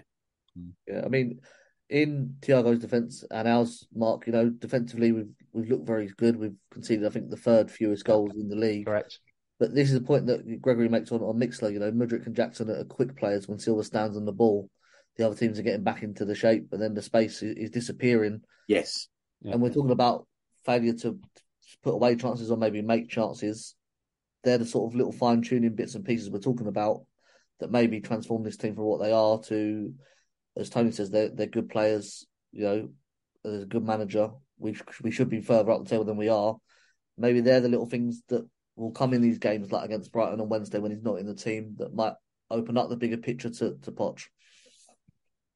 It, it might, and again, there is the power of the personality as well. As so right, he's a dynamic force on the training ground. So again, you've got that dilemma for Pochettino, knowing he doesn't Yeah. have that many leaders. He said, like, well, do I bin the guy off now? Because eventually his powers will wane, but he's still a dominant force. And you know, what impact does that have, you know, around the rest of the camp? So he's, he's, he's Pochettino's probably damned if he does, damned if he don't. If he, if he drops him or rests him, people sort of say, well, hang on a minute, where's all our leaders? But actually, if he keeps him aside, other people will say, well, actually, he's slowing the game now. Now we can Yeah. play a much quicker game with him not being there. I think Wednesday night is a good opportunity. Give him a rest. Play either Chalobah, Disasi, Colwill, a combination of those at the back. Chilwell at left back. Yes. Knowing, knowing Pochettino, he'll rest Chilwell and play Maatsen. Yeah. But we'll do the team later. Yeah. first. Yeah, no.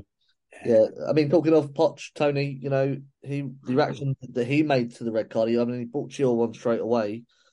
Then it was sort of a, a little while later that he made any more subs and yeah. made them probably a bit sooner.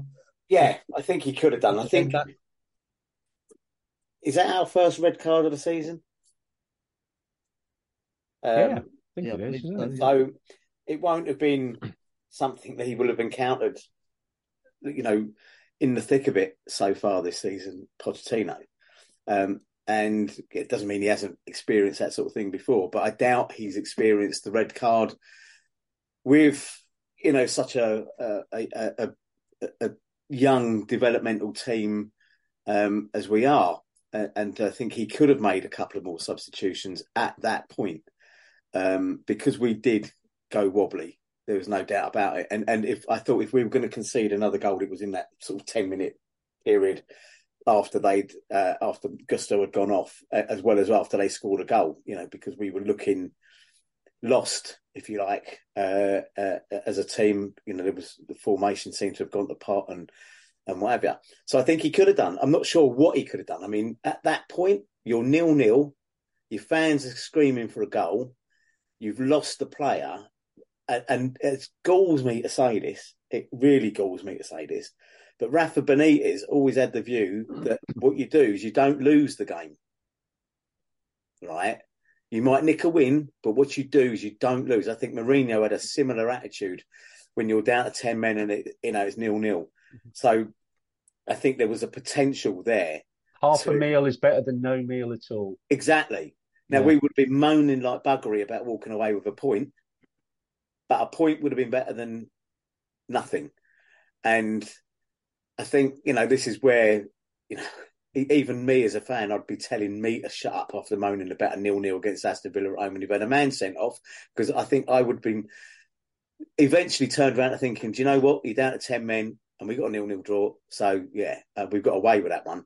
Um, so I think I, I think you're right, Dean. I think he should potentially have gone to a far more park the bus mentality at the expense of fans getting pissed off and getting up and going home early. But they were doing that anyway because we were a goal down and down to 10 men and Villa were frustrating us. So he, he basically, with the benefit of hindsight, he had nothing to lose.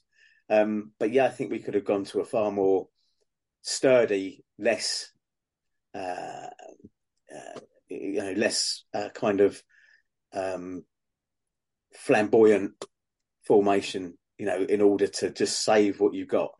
It's not a great position to hold, but needs must. And I think a nil-nil would have been more acceptable than than, than what happened. I still don't think we were. I still think we were unfortunate to lose.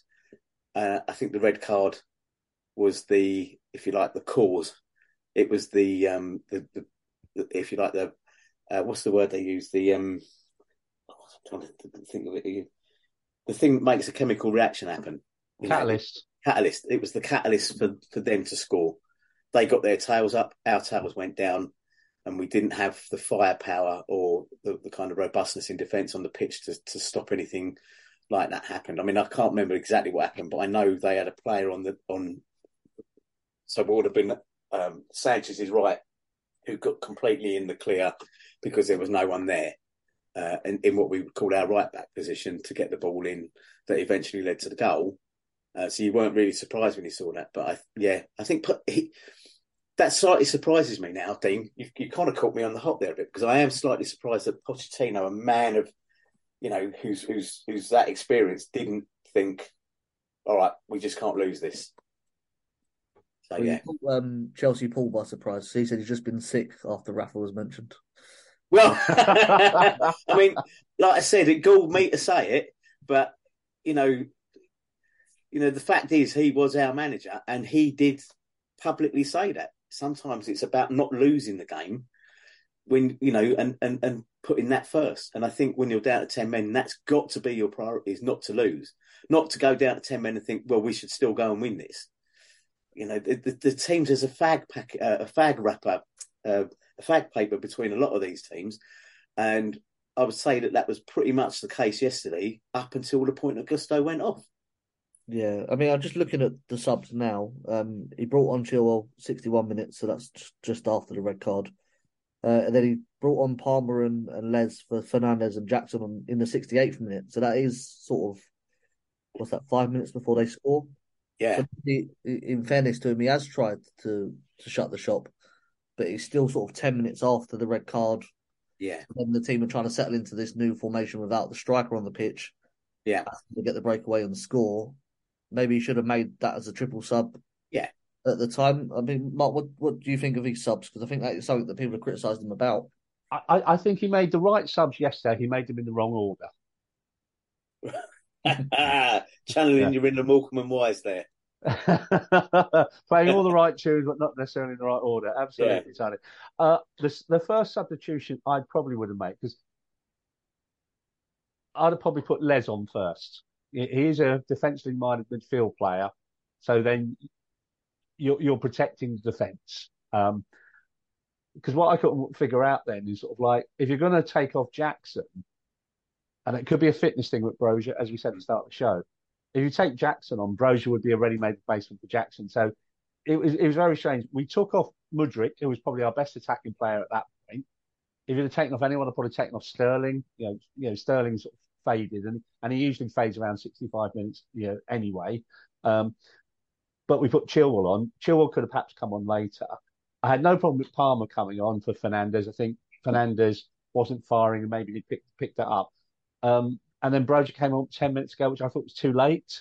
Yeah. Yeah, he should have been a direct replacement to Jackson. So what I would have probably done is first substitute, um, I'd have potentially taken off Sterling and put Les on, uh, then Fernandez and Palmer, Jackson and Broja, and then Chilwell to Casado.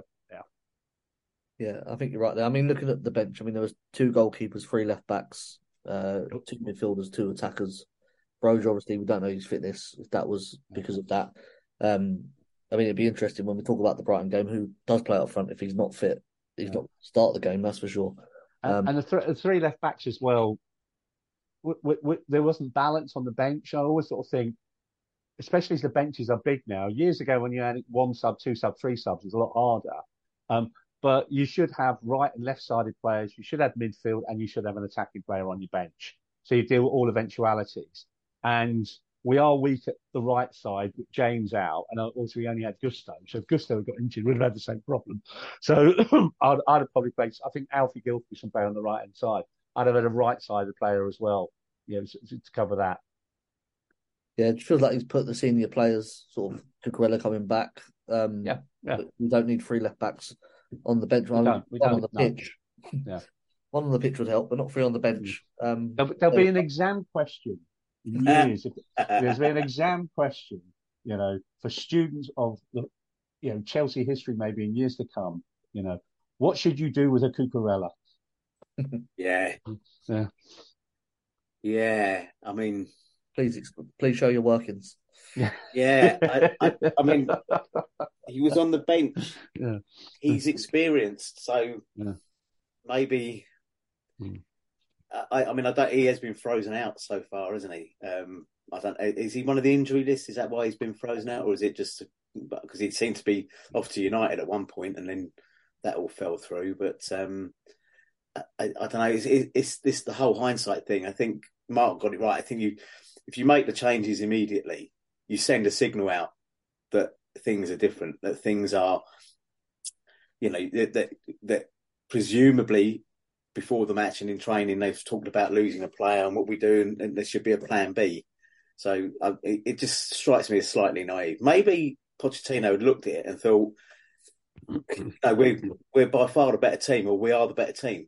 We should be able to absorb this just with a few changes. But um, I, I, I, think the mentality um, wasn't quite there for the for the players. I think they were rattled by that.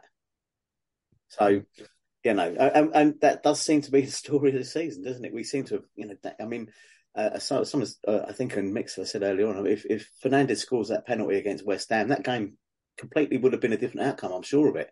We would have won the game. I was, I, yeah. I was at, I was at the London Stadium that day. Yeah. That was the turning point in the game. There's, there's so, this already this season.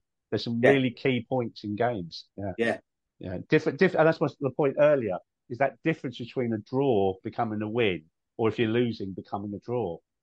Yeah, the, the, that X factor isn't quite there. We haven't got that star quality, that player to change those games. You, you could argue Fernandes is that star quality player. Yeah.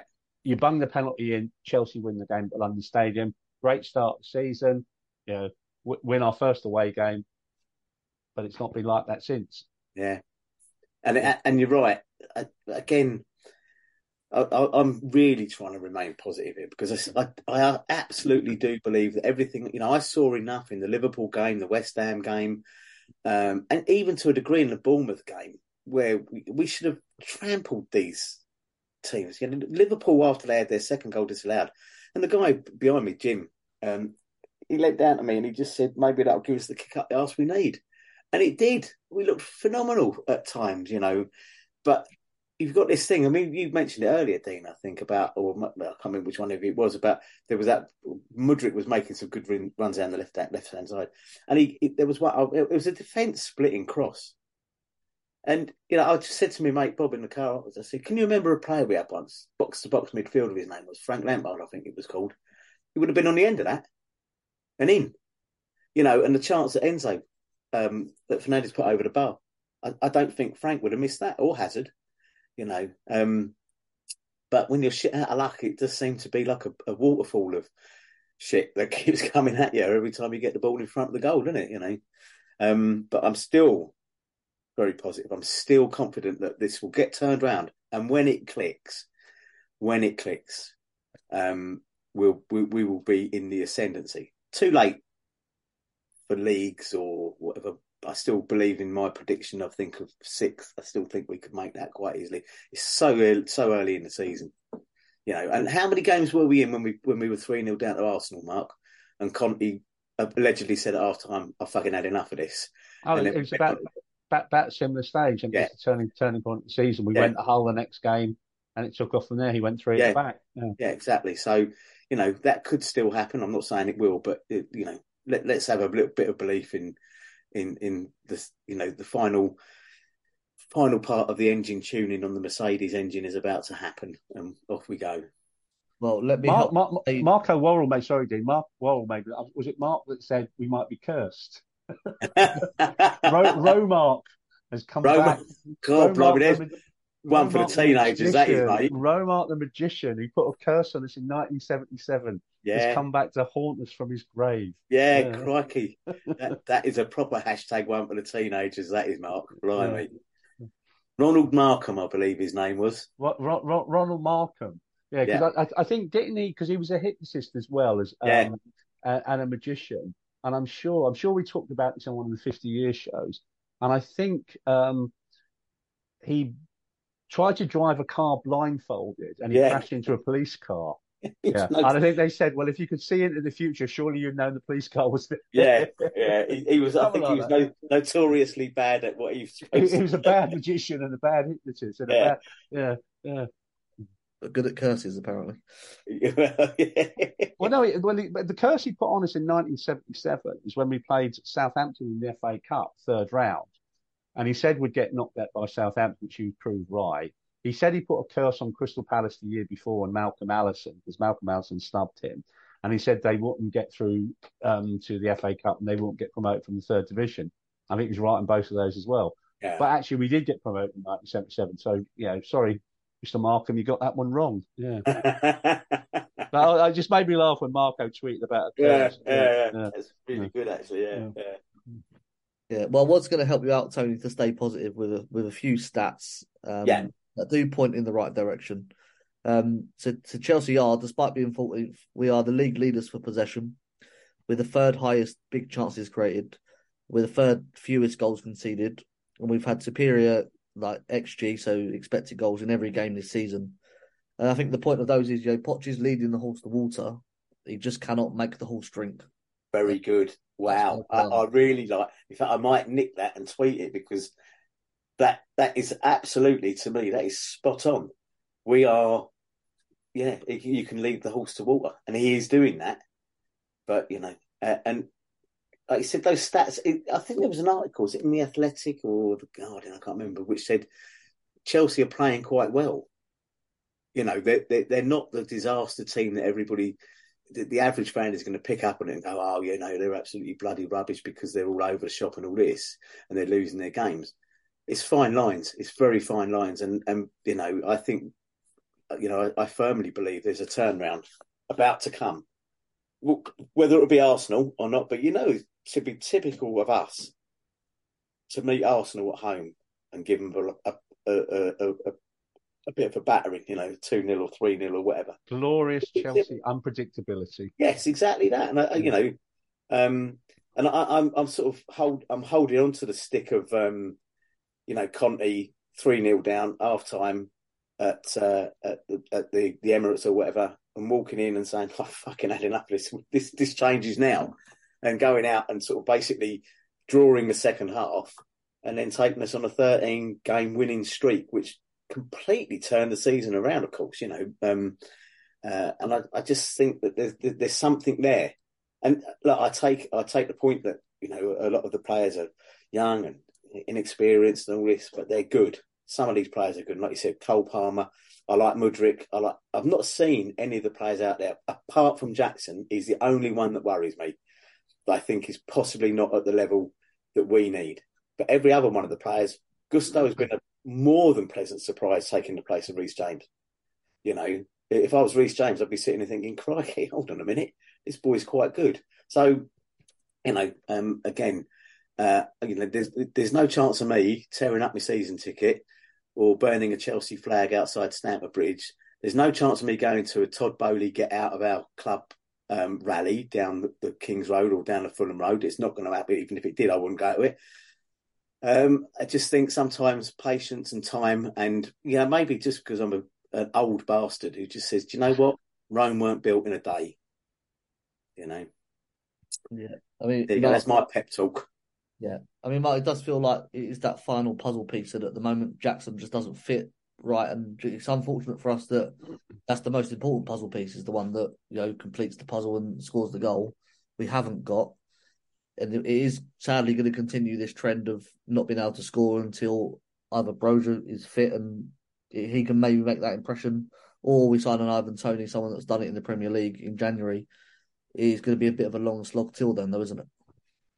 I, I, think it will. This this this could be sort of like uh, a hard few months ahead until either we get key players back fit, you know, or we buy a striking winner. But it comes back to we were so busy buying so many young players during the course of the summer. Why in God's name did we not buy a twenty goal a season striker? Mm. We've spent we've spent a billion pounds, and in that, you know, we've bought defenders, we've bought wingers, we've bought left backs, we've bought midfield players, we've bought goalkeepers. Why the bloody hell, were all that money they spend, have they not identified? Because they're very much in that young talent, unless they thought Jackson was the one, you know, a player that's going to get you 20 goals a season, or rip up the model. They seem obsessed with buying only young players. Get a proven goal scorer and Yeah. everything else will follow. The best teams you know, have the meanest defences, but also have someone up front that's guarantee you 20 goals a year. And we haven't had that probably for quite some time, probably since Diego Costa left. You know, so Yeah. this, this goes back to, you know, the last administration as well, is that we haven't had a decent number nine for quite a significant period of time. Ju- jury's out on Ivan Toney. I'd buy Ivan Toney. I like him, but I know some people just think, oh, he only scores penalties. Well, he does that, you know, but there's nothing wrong with that. I, I, I'm quite happy a player, you know, that doesn't miss his penalties. You know. But Yeah. we've got we've got some tough months ahead. So hopefully something will turn soon, but it needs to turn because, as I said at the start, it feels very strange at the moment. There is a level of impatience. I was stunned yesterday in the pub, and Martin Wickham was telling me people was already sort of like saying Pochettino out. So I thought, and that may be an anti-Tottenham thing, maybe, but I was after six games, it's too soon, too soon. And again, my sympathy is with the manager. You know, he he's been you know he's been given this path by the owners. They bought all these players, and so back to my salad again. You know, and and he's basically like, well, come on, you know, you know, you make a Waldorf salad out of that, then. Yeah. Yeah, so I think Toney's worth a gamble, which is ironic. Uh, I, I, I absolutely. I did say yesterday. Someone said, "How- "How can we guarantee getting him?" I said, "Put the bookies out front at Stamford Bridge. Yeah. He'll soon want to walk in there." But I, I like him, and do you know what else I like? I, I mean, he's a he's an old fashioned blunderbuss at times. You know, in there, which I mean, you know, people forget. Giroud was great with his elbows at getting people out of the way and, and, and all this sort of stuff. And Drogba, we all know how good he was, and Costa was a nasty piece of work that a lot of defenders wouldn't want to argue with. For me, Ivan Toney, one of the things I like about him is his penalty style, which is run up, smash it, go away with your hand up in the air. Because I am sick to death, and I say I've said it publicly, I'll say it on here again, of these tippy tappy, these little dances, these little right, all those fucking players that do that, all they need is a nice plume on their head and a fucking show jumping jacket. It's My Little Pony. Huh? My Little Pony. Yeah, My Little Pony. It's football dressage, running up trying to send a goal. Fuck off. I still say now one of the, uh, the one of the greatest penalties I've ever remember was David Luiz in the Champions League final who took a fucking cricket pitch run up and smashed it in the back. And that could have gone into Rose Head. But even if Neuer had got his hand to it, I think he would have probably ended up in the back of the net with a ball. I just absolutely when Fernandez took that penalty against West Ham and he did that, did, did, did who the, what, what football coach, what football coach thought that was a good idea? Who sat there and said to their players, you know what you need to do? You need to do a bit of dressage, mate. Right? Fuck all that smashing the ball in the back of the net, finding the right place and doing that. You need a little bit of a fucking routine and a dance and a jig. Sorry, I do sound like a grumpy old bastard there now, but Yeah, no, it's fine. We need Hot Shot Hamish back. yeah, we need hot shot another one for the teenagers there. mate. Me and you need to have a pint, mate. We've got a lot of old stuff to talk about. Crikey, hot shot, Hamish. Well, you need. I need to lend you that book on the Galtymore as well. Oh, yeah. mate, yeah, yeah, yeah. yeah. but uh, I mean, yeah, people listening going, "What the hell are they on about?" Yeah. yeah, yeah, Listeners, the Galtymore is a dance club in Cricklewood, yeah. northwest London. Yeah, I mean, Mark, you mentioned about the, the lack of a goal scorer going back, you know, to the old regime, and you know, I think Matt Law tweeted this. Um, you know, since we beat Tottenham in, in 2022 in the league, we've only beaten Crystal Palace, Burnley, Norwich, Newcastle before the money, uh, Southampton, West Ham, Leeds, Watford, Everton, Leicester, West Ham, and now Luton. You know, six of them have been relegated. You know that sadly, you know, and as we went, the title of the show going down with Chelsea. You know that is that is relegation form. If you look over thirty-eight games, whatever it is, you know, we're we're down the bottom with Everton, only the other team below us. Although we it, it, we feel like it's coming, and you know, Tony's trying to stay positive. You know, the results don't lie, do they? And you know, we could be in danger no. come Christmas of being in the bottom three. Don't, don't no, I don't, I don't disagree. And, and again, you can throw another stat in. You know, we've only won two games since Graham Potter was sacked. You know, yeah, you, you can't run away from that. You can't hide that. So, but I, I come again. This is just this last twelve months is a probably unique situation in British football. You know, we've had these owners come in, you know, almost sort of like in their eyes ripping up the rule book, thinking they're cleverer than everybody else, and we've got this model, but it's based on the Brentford Brighton model. We're going to buy all these young players, and amortize them for seven or eight year contracts, and hope to God it all works. But it is still very early days. It's only six games into the season. Yes, we've got a really difficult October and November, and that that is we said in the pub last night. That's the best time to look at this. Don't look at after six games. Yeah. You know, but if we are where we are now, 14th or 15th by the end of November, you know, this isn't going to be a good season. Yeah. So you'd hope to think, as I said on Friday night show, some of those teams we've got to play, and Liverpool's a prime example of that. They don't do a low block, they don't pop us, they come out and play. Yes, they may very well come out and play, and they're that good they'll beat us. But at the same time, by they coming out and playing, it allows us to play as well. And some of those teams we, we should be able to get results against. Crying out loud, the Chelsea Football Club. You know, we're not going to throw in the towel and say, "Oh, we got we got Brighton away, we're going to get B." You know, you know, come on. and that comes back to the coach. You know. Creating a esprit de corps in that camp. It's only six games in, getting some of those players back who are injured back back in that side. As I said, I've said it many times. Like it's strange at the moment. It's tough. It's a tough gig supporting Chelsea at the present moment in time. But let's start Wednesday night. Wednesday night is a massive game. Yeah. If we win Wednesday night, that changes it again. We're then through the next round of a cup competition. We ain't going to win the league this year. We're not in Europe. We've only got two things. We've got the Carabao Cup and the FA Cup. Yeah. And if we finish the season winning one of both, that's a positive. And then maybe we build on that for next season. Yeah. And maybe finish further up the league. I'm not certain we'll finish in the top five. Yeah, we, yeah, not not currently. Um, but yeah, this is going to be. I hate to use the word. It's almost like another transition season. New boss, a massive brand new set of players. Yeah, I cannot for the life of me, having lived through several Chelsea relegations in my lifetime, at any time see that this side will get relegated. No way, no how. Uh, yeah, Yeah. I think are you, you in agreement with that? The, the numbers aren't good, but No, They- they're, they're not. not They're not. They're They're not. not good. And. I can see a bit further down. You know, we talk about if we're in the bottom three at Christmas, do they get rid of Pochettino? And I've, I've said to some of the Poch out brigade today, who are you going to go and get? Name me one manager out there that you think will do a better job than Pochettino, who's unemployed. Eh, Employed. You're not going to get Pep Guardiola. You're not going to get Jurgen Klopp. You're not going to get Ten Hag. You're not going to get Arteta. So where are you going to get the next manager from who's out of work? Luis Enrique? Well, he didn't really want to come. Nagelsmann's already taken over as the German head coach. Uh, who who else is there? You know, and, and we can't. This was the whole thing under the Abramovich model that I've criticised in the past.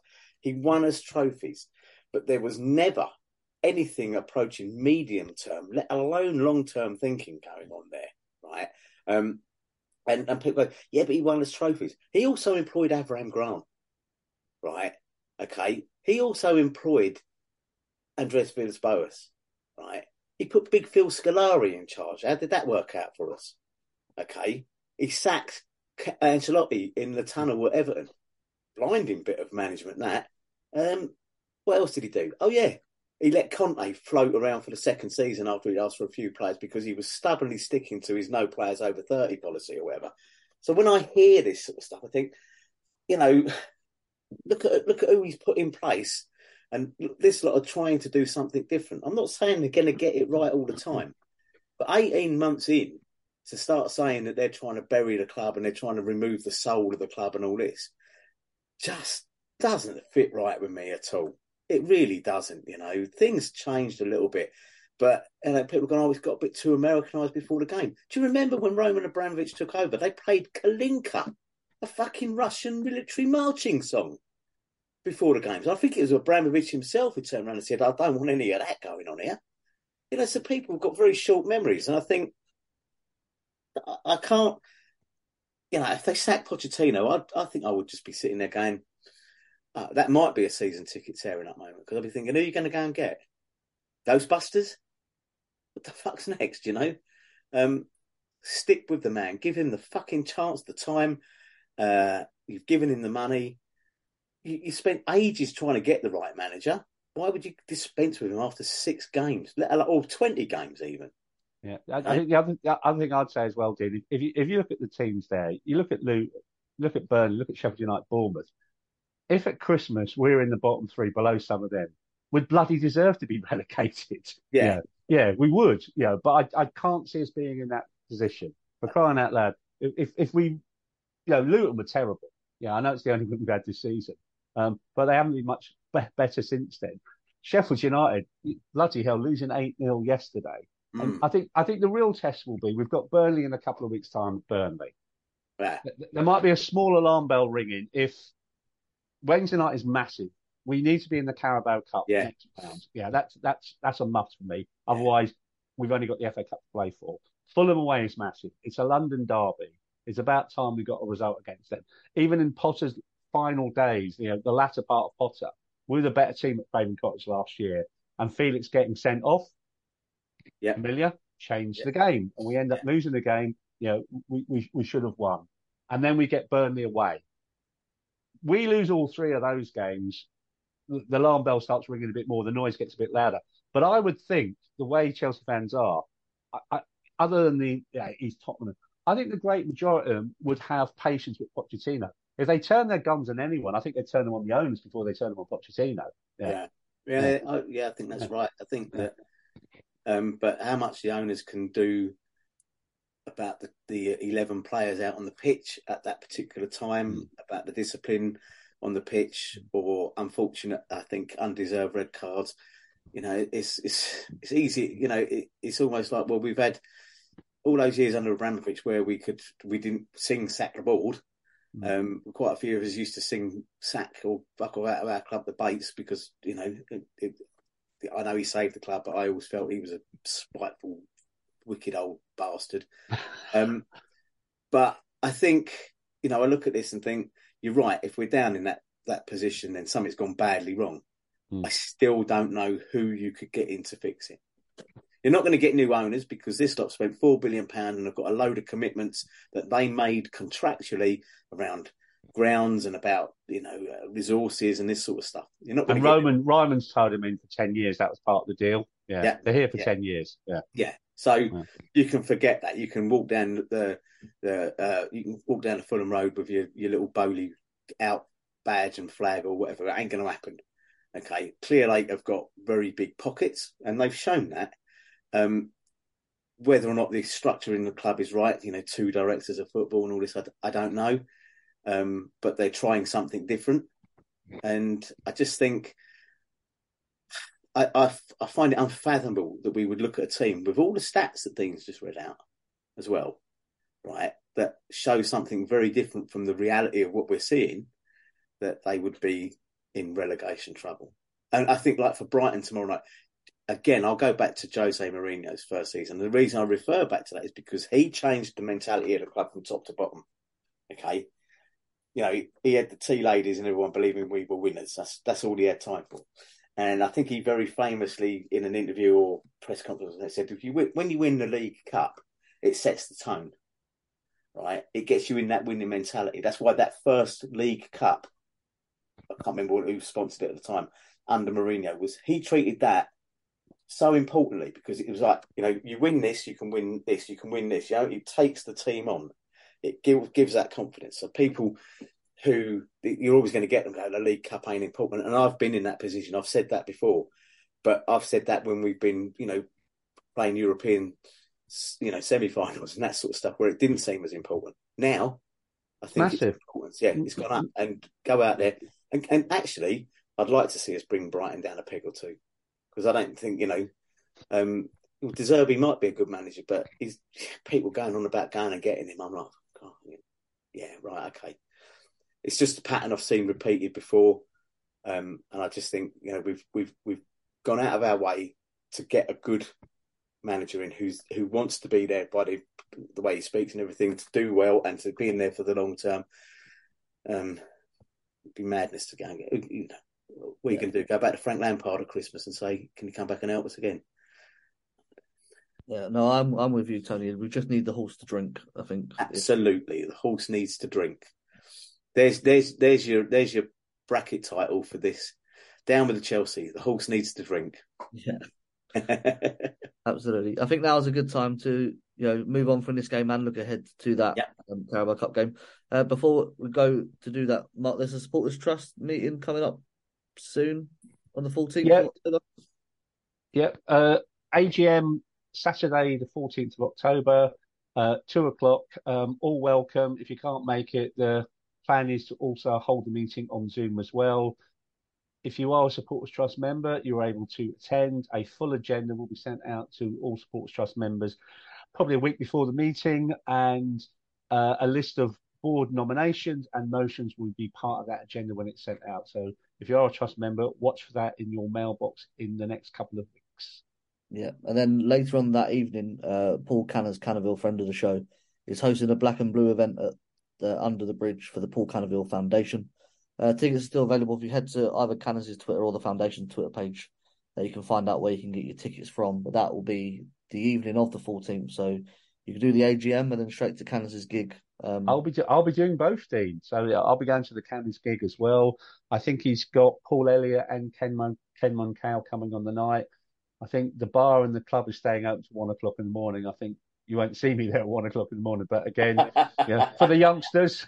yeah, yeah, I'm with you there, Mark. Absolutely. Yeah, so we'll be back after this short break to look ahead to that Carabao Cup game. Uh, we'll see you soon.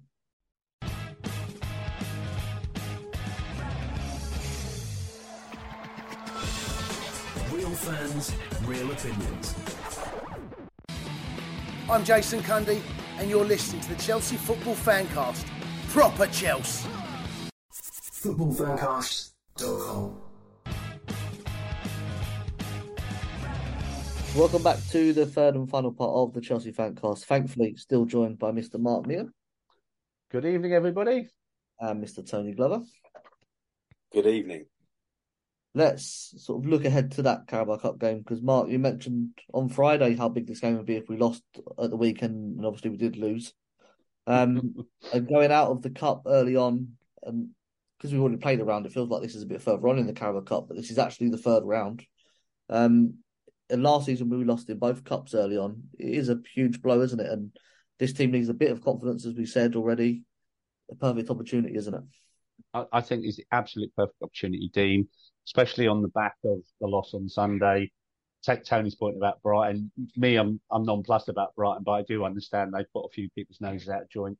So who better to play on Wednesday and knock out the competition would be Brighton. But it ain't going to be an easy game. They have made a good start to the season. They are third in the table. Be interesting what side they put out, never mind what we put out. This is a really important game. We have to win this on Wednesday. As I said, if we don't win this on Wednesday, we realistically, unless we have a miraculous Conte style 32 game run in between now and the end of the season, we'll only have the FA Cup to play for. And knowing our track record, you know, those bastards at the FA will put the balls in the fridge and we'll draw Man City away like we did last season, and our season will be over before it's begun in, in the first week of January. And we, we, as you said, we got knocked out of two competitions early last season. A, a cup run is going to be really important to this group of players.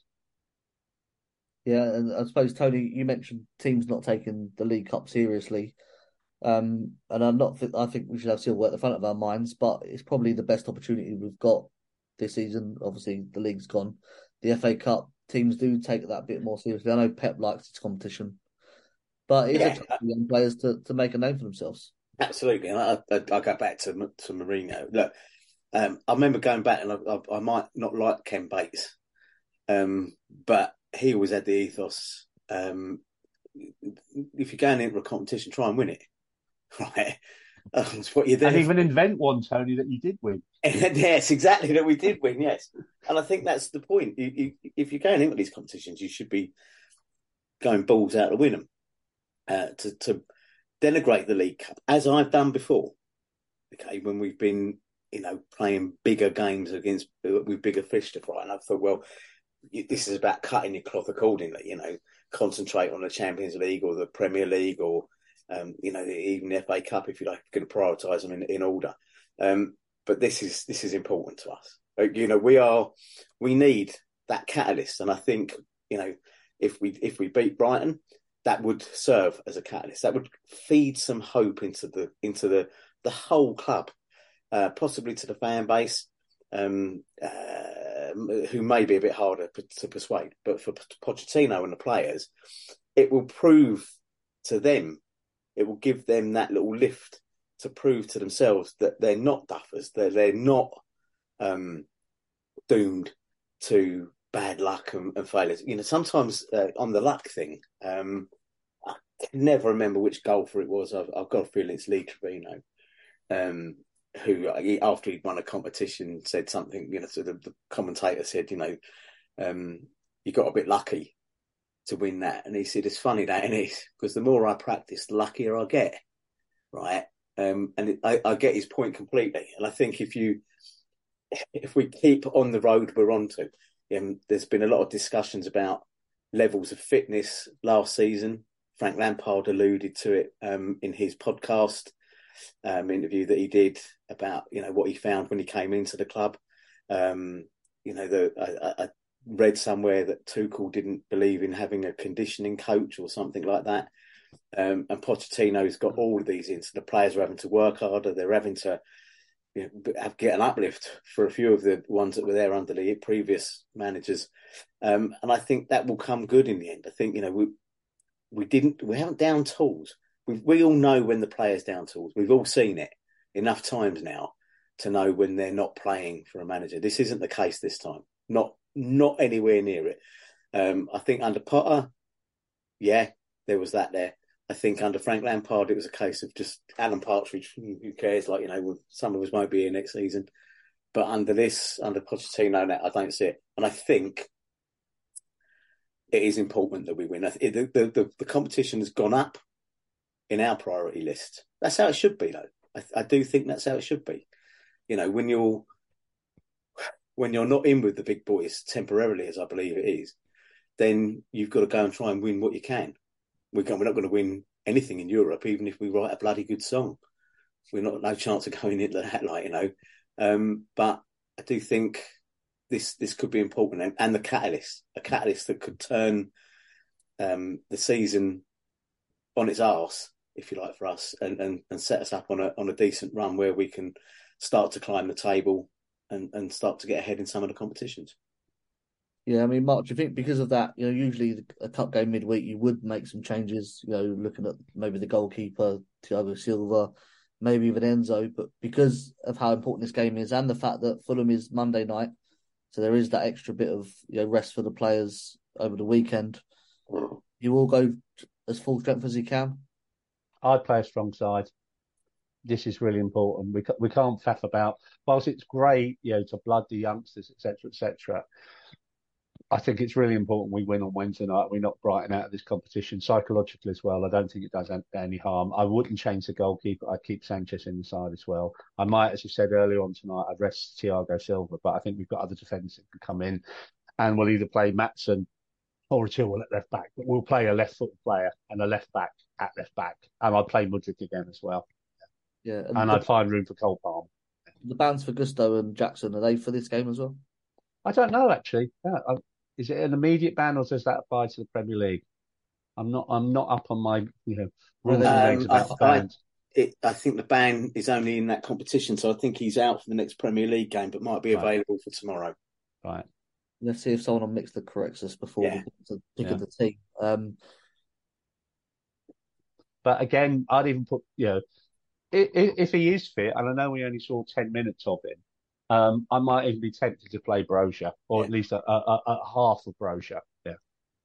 Yeah, I mean, Tony, one thing I, I do want to see just for one game is a left back at left back.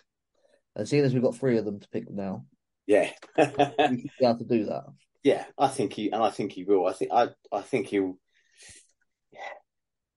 I think he'll be acutely aware of, of publicity surrounding us from both from a fan's perspective, from a, a media perspective, uh, and what people are starting to, you know, shift us slowly and and surely towards crisis club status or whatever.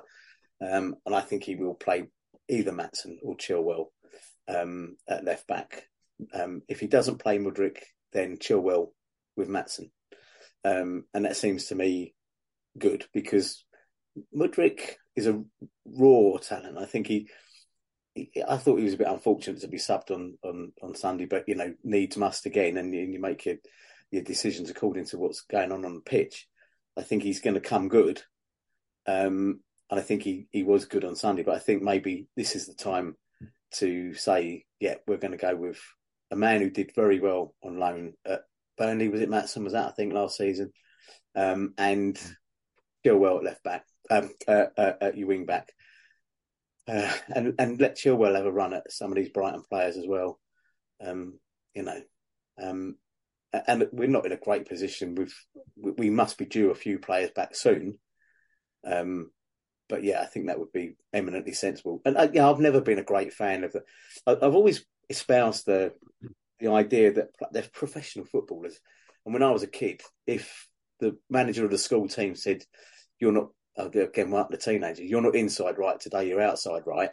Yeah, or you know, you're left back instead of right back. You might have gone, well, I'm not left footed or whatever, but you you were just happy to be chosen out on the pitch and playing, and you do your damnedest to to, to justify and, and and do the, the role proud, if you like, and whatever. But I do think there is a case at the top level um, for where you can square pegs in square holes.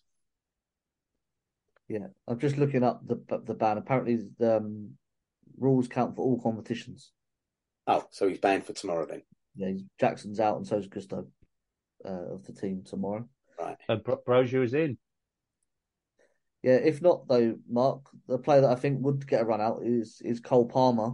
Yeah. Um, given his height, do you think he could be used as the as the striker? I, I'd more if if I was perhaps thinking about the side. I, I think defence you could have a variable, but providing you have a left back at left back, so you could probably do a four-two, four-two-three-one maybe. So you could have Les and Caicedo as as the two, protecting the midfield. The three I would say could be Conor Gallagher, Mudryk, and Palmer, and Broja up front. And I'd rest Sterling and I'd rest Fernandez. Yeah. Tony, what about you? I don't think Broja's is going to be fit to start. If he only brought up ten minutes when we No, I think he he, well. he deserves that. It was obvious. There, there was there was a more obvious display of somebody who's been out for a season. It was Broja coming on and, and running around puffing and huffing for 15 minutes without actually barely touching the ball and actually going down and looking like he was bloody injured again. Um, so I think he's he deserves a half. Whether or not he deserves to start, I like the idea of Cole Palmer uh, as a striker. From what I've seen, he, he's got an instinct and a, and a lovely, lovely ability to shoot and pass and everything. He looks good with his feet.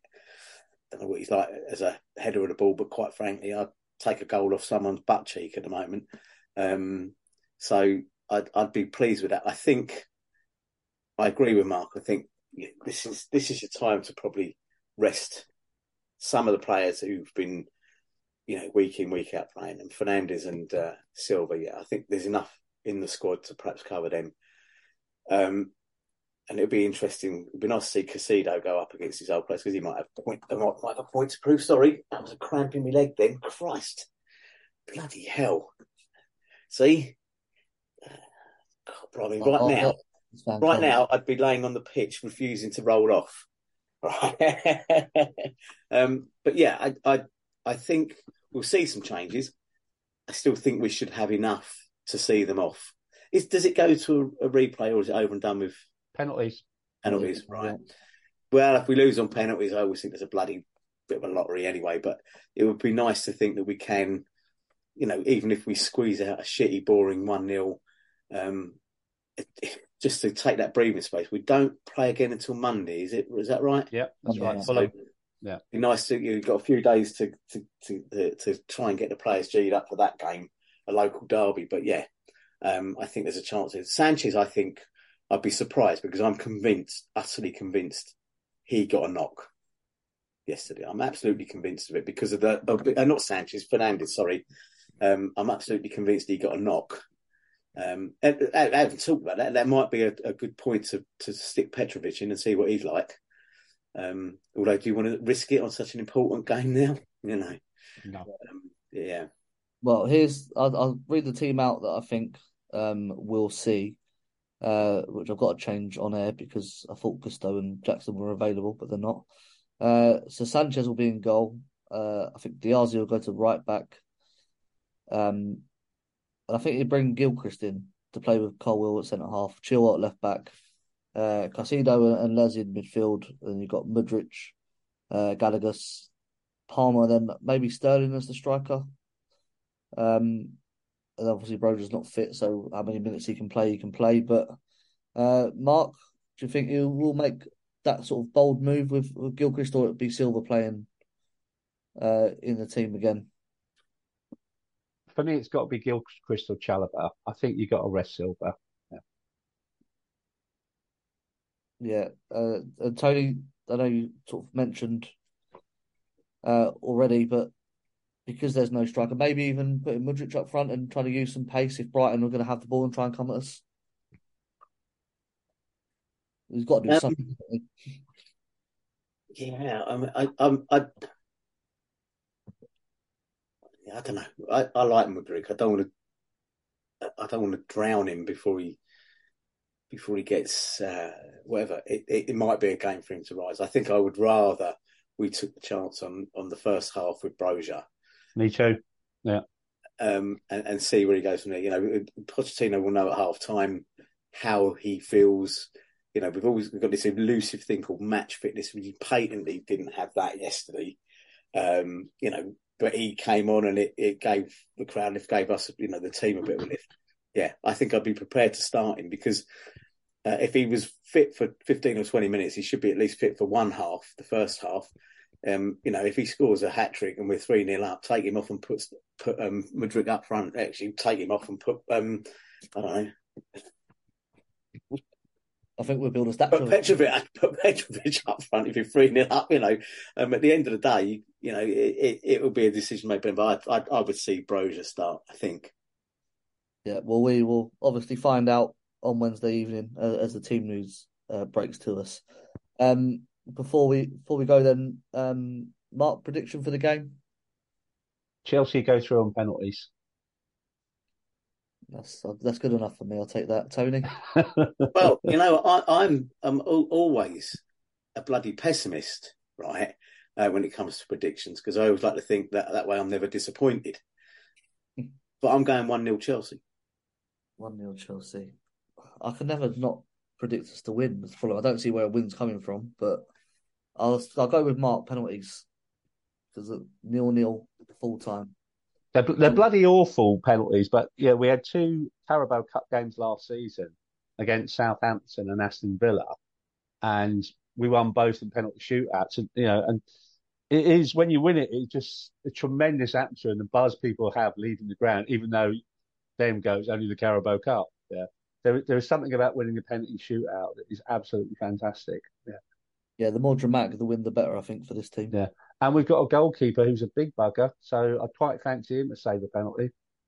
Yeah, hopefully, if it comes to that, of course. Um, sadly, that is all we've got time for tonight. I think we've gone on long enough. Um, before we go, just a shout out for our Patreon. If you love what we do, please consider supporting the show and Chidge by becoming a Patreon. Uh, there's no tiers. You can donate as much or as little as you like uh, per month. All patrons will receive the signed Kerry Dixon mini banner, and you can join in the Discord group with like-minded Chelsea fans. Uh, so to sign up, you head to www.patreon.com forward slash Chelsea hyphen fancast.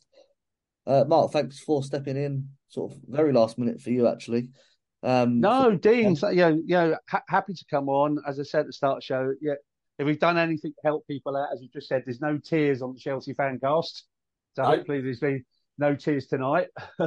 um, and, and it was, it's just like yesterday was tough for people, tough supporting Chelsea, element of frustration. But as I said during the night, um, um, during the show tonight, I think it's helpful, you know, go to football.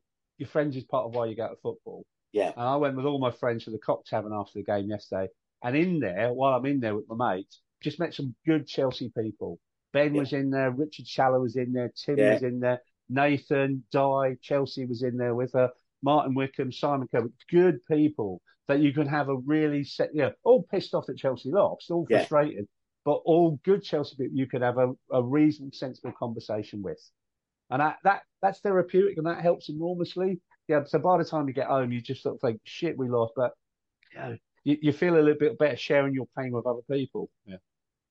Yeah, well, I certainly feel better, and a lot of that is down to you, Tony. Actually, I think we really needed you tonight. Stepped up uh, for for Dan, who's just come back from holiday. But uh, I think I think Dan, Dan would agree with everything I've said.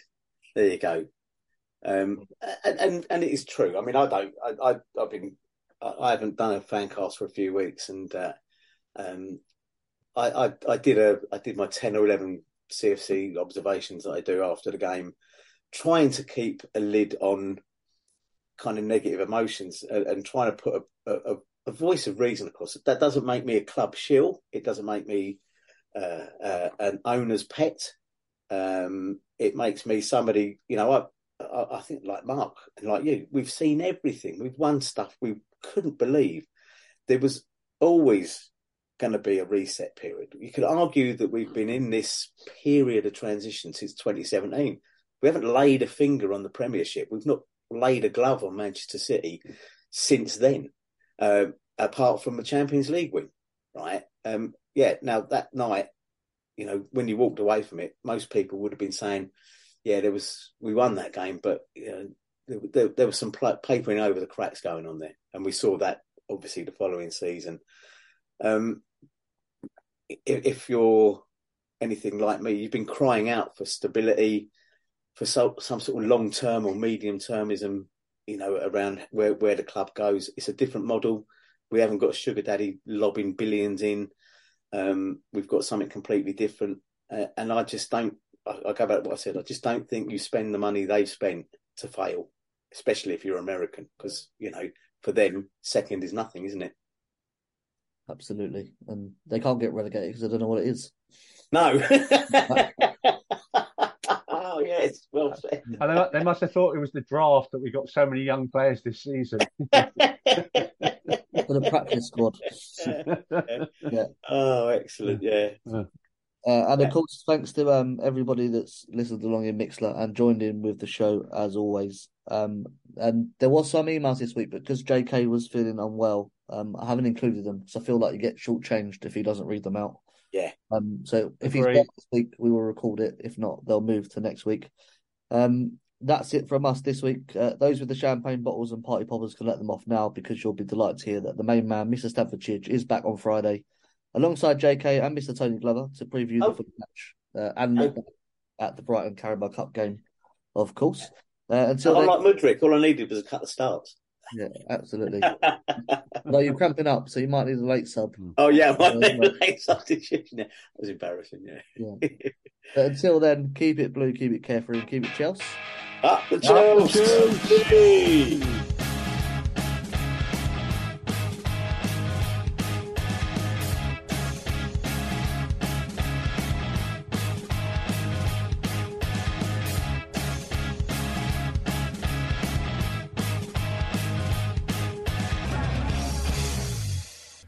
It's the 90th minute. All your mates around. You've got your McNuggets share boxes ready to go. Your mates already got booked for double dipping, and you steal the last nugget, snatching all three points. Perfect! Order McDelivery now on the McDonald's app.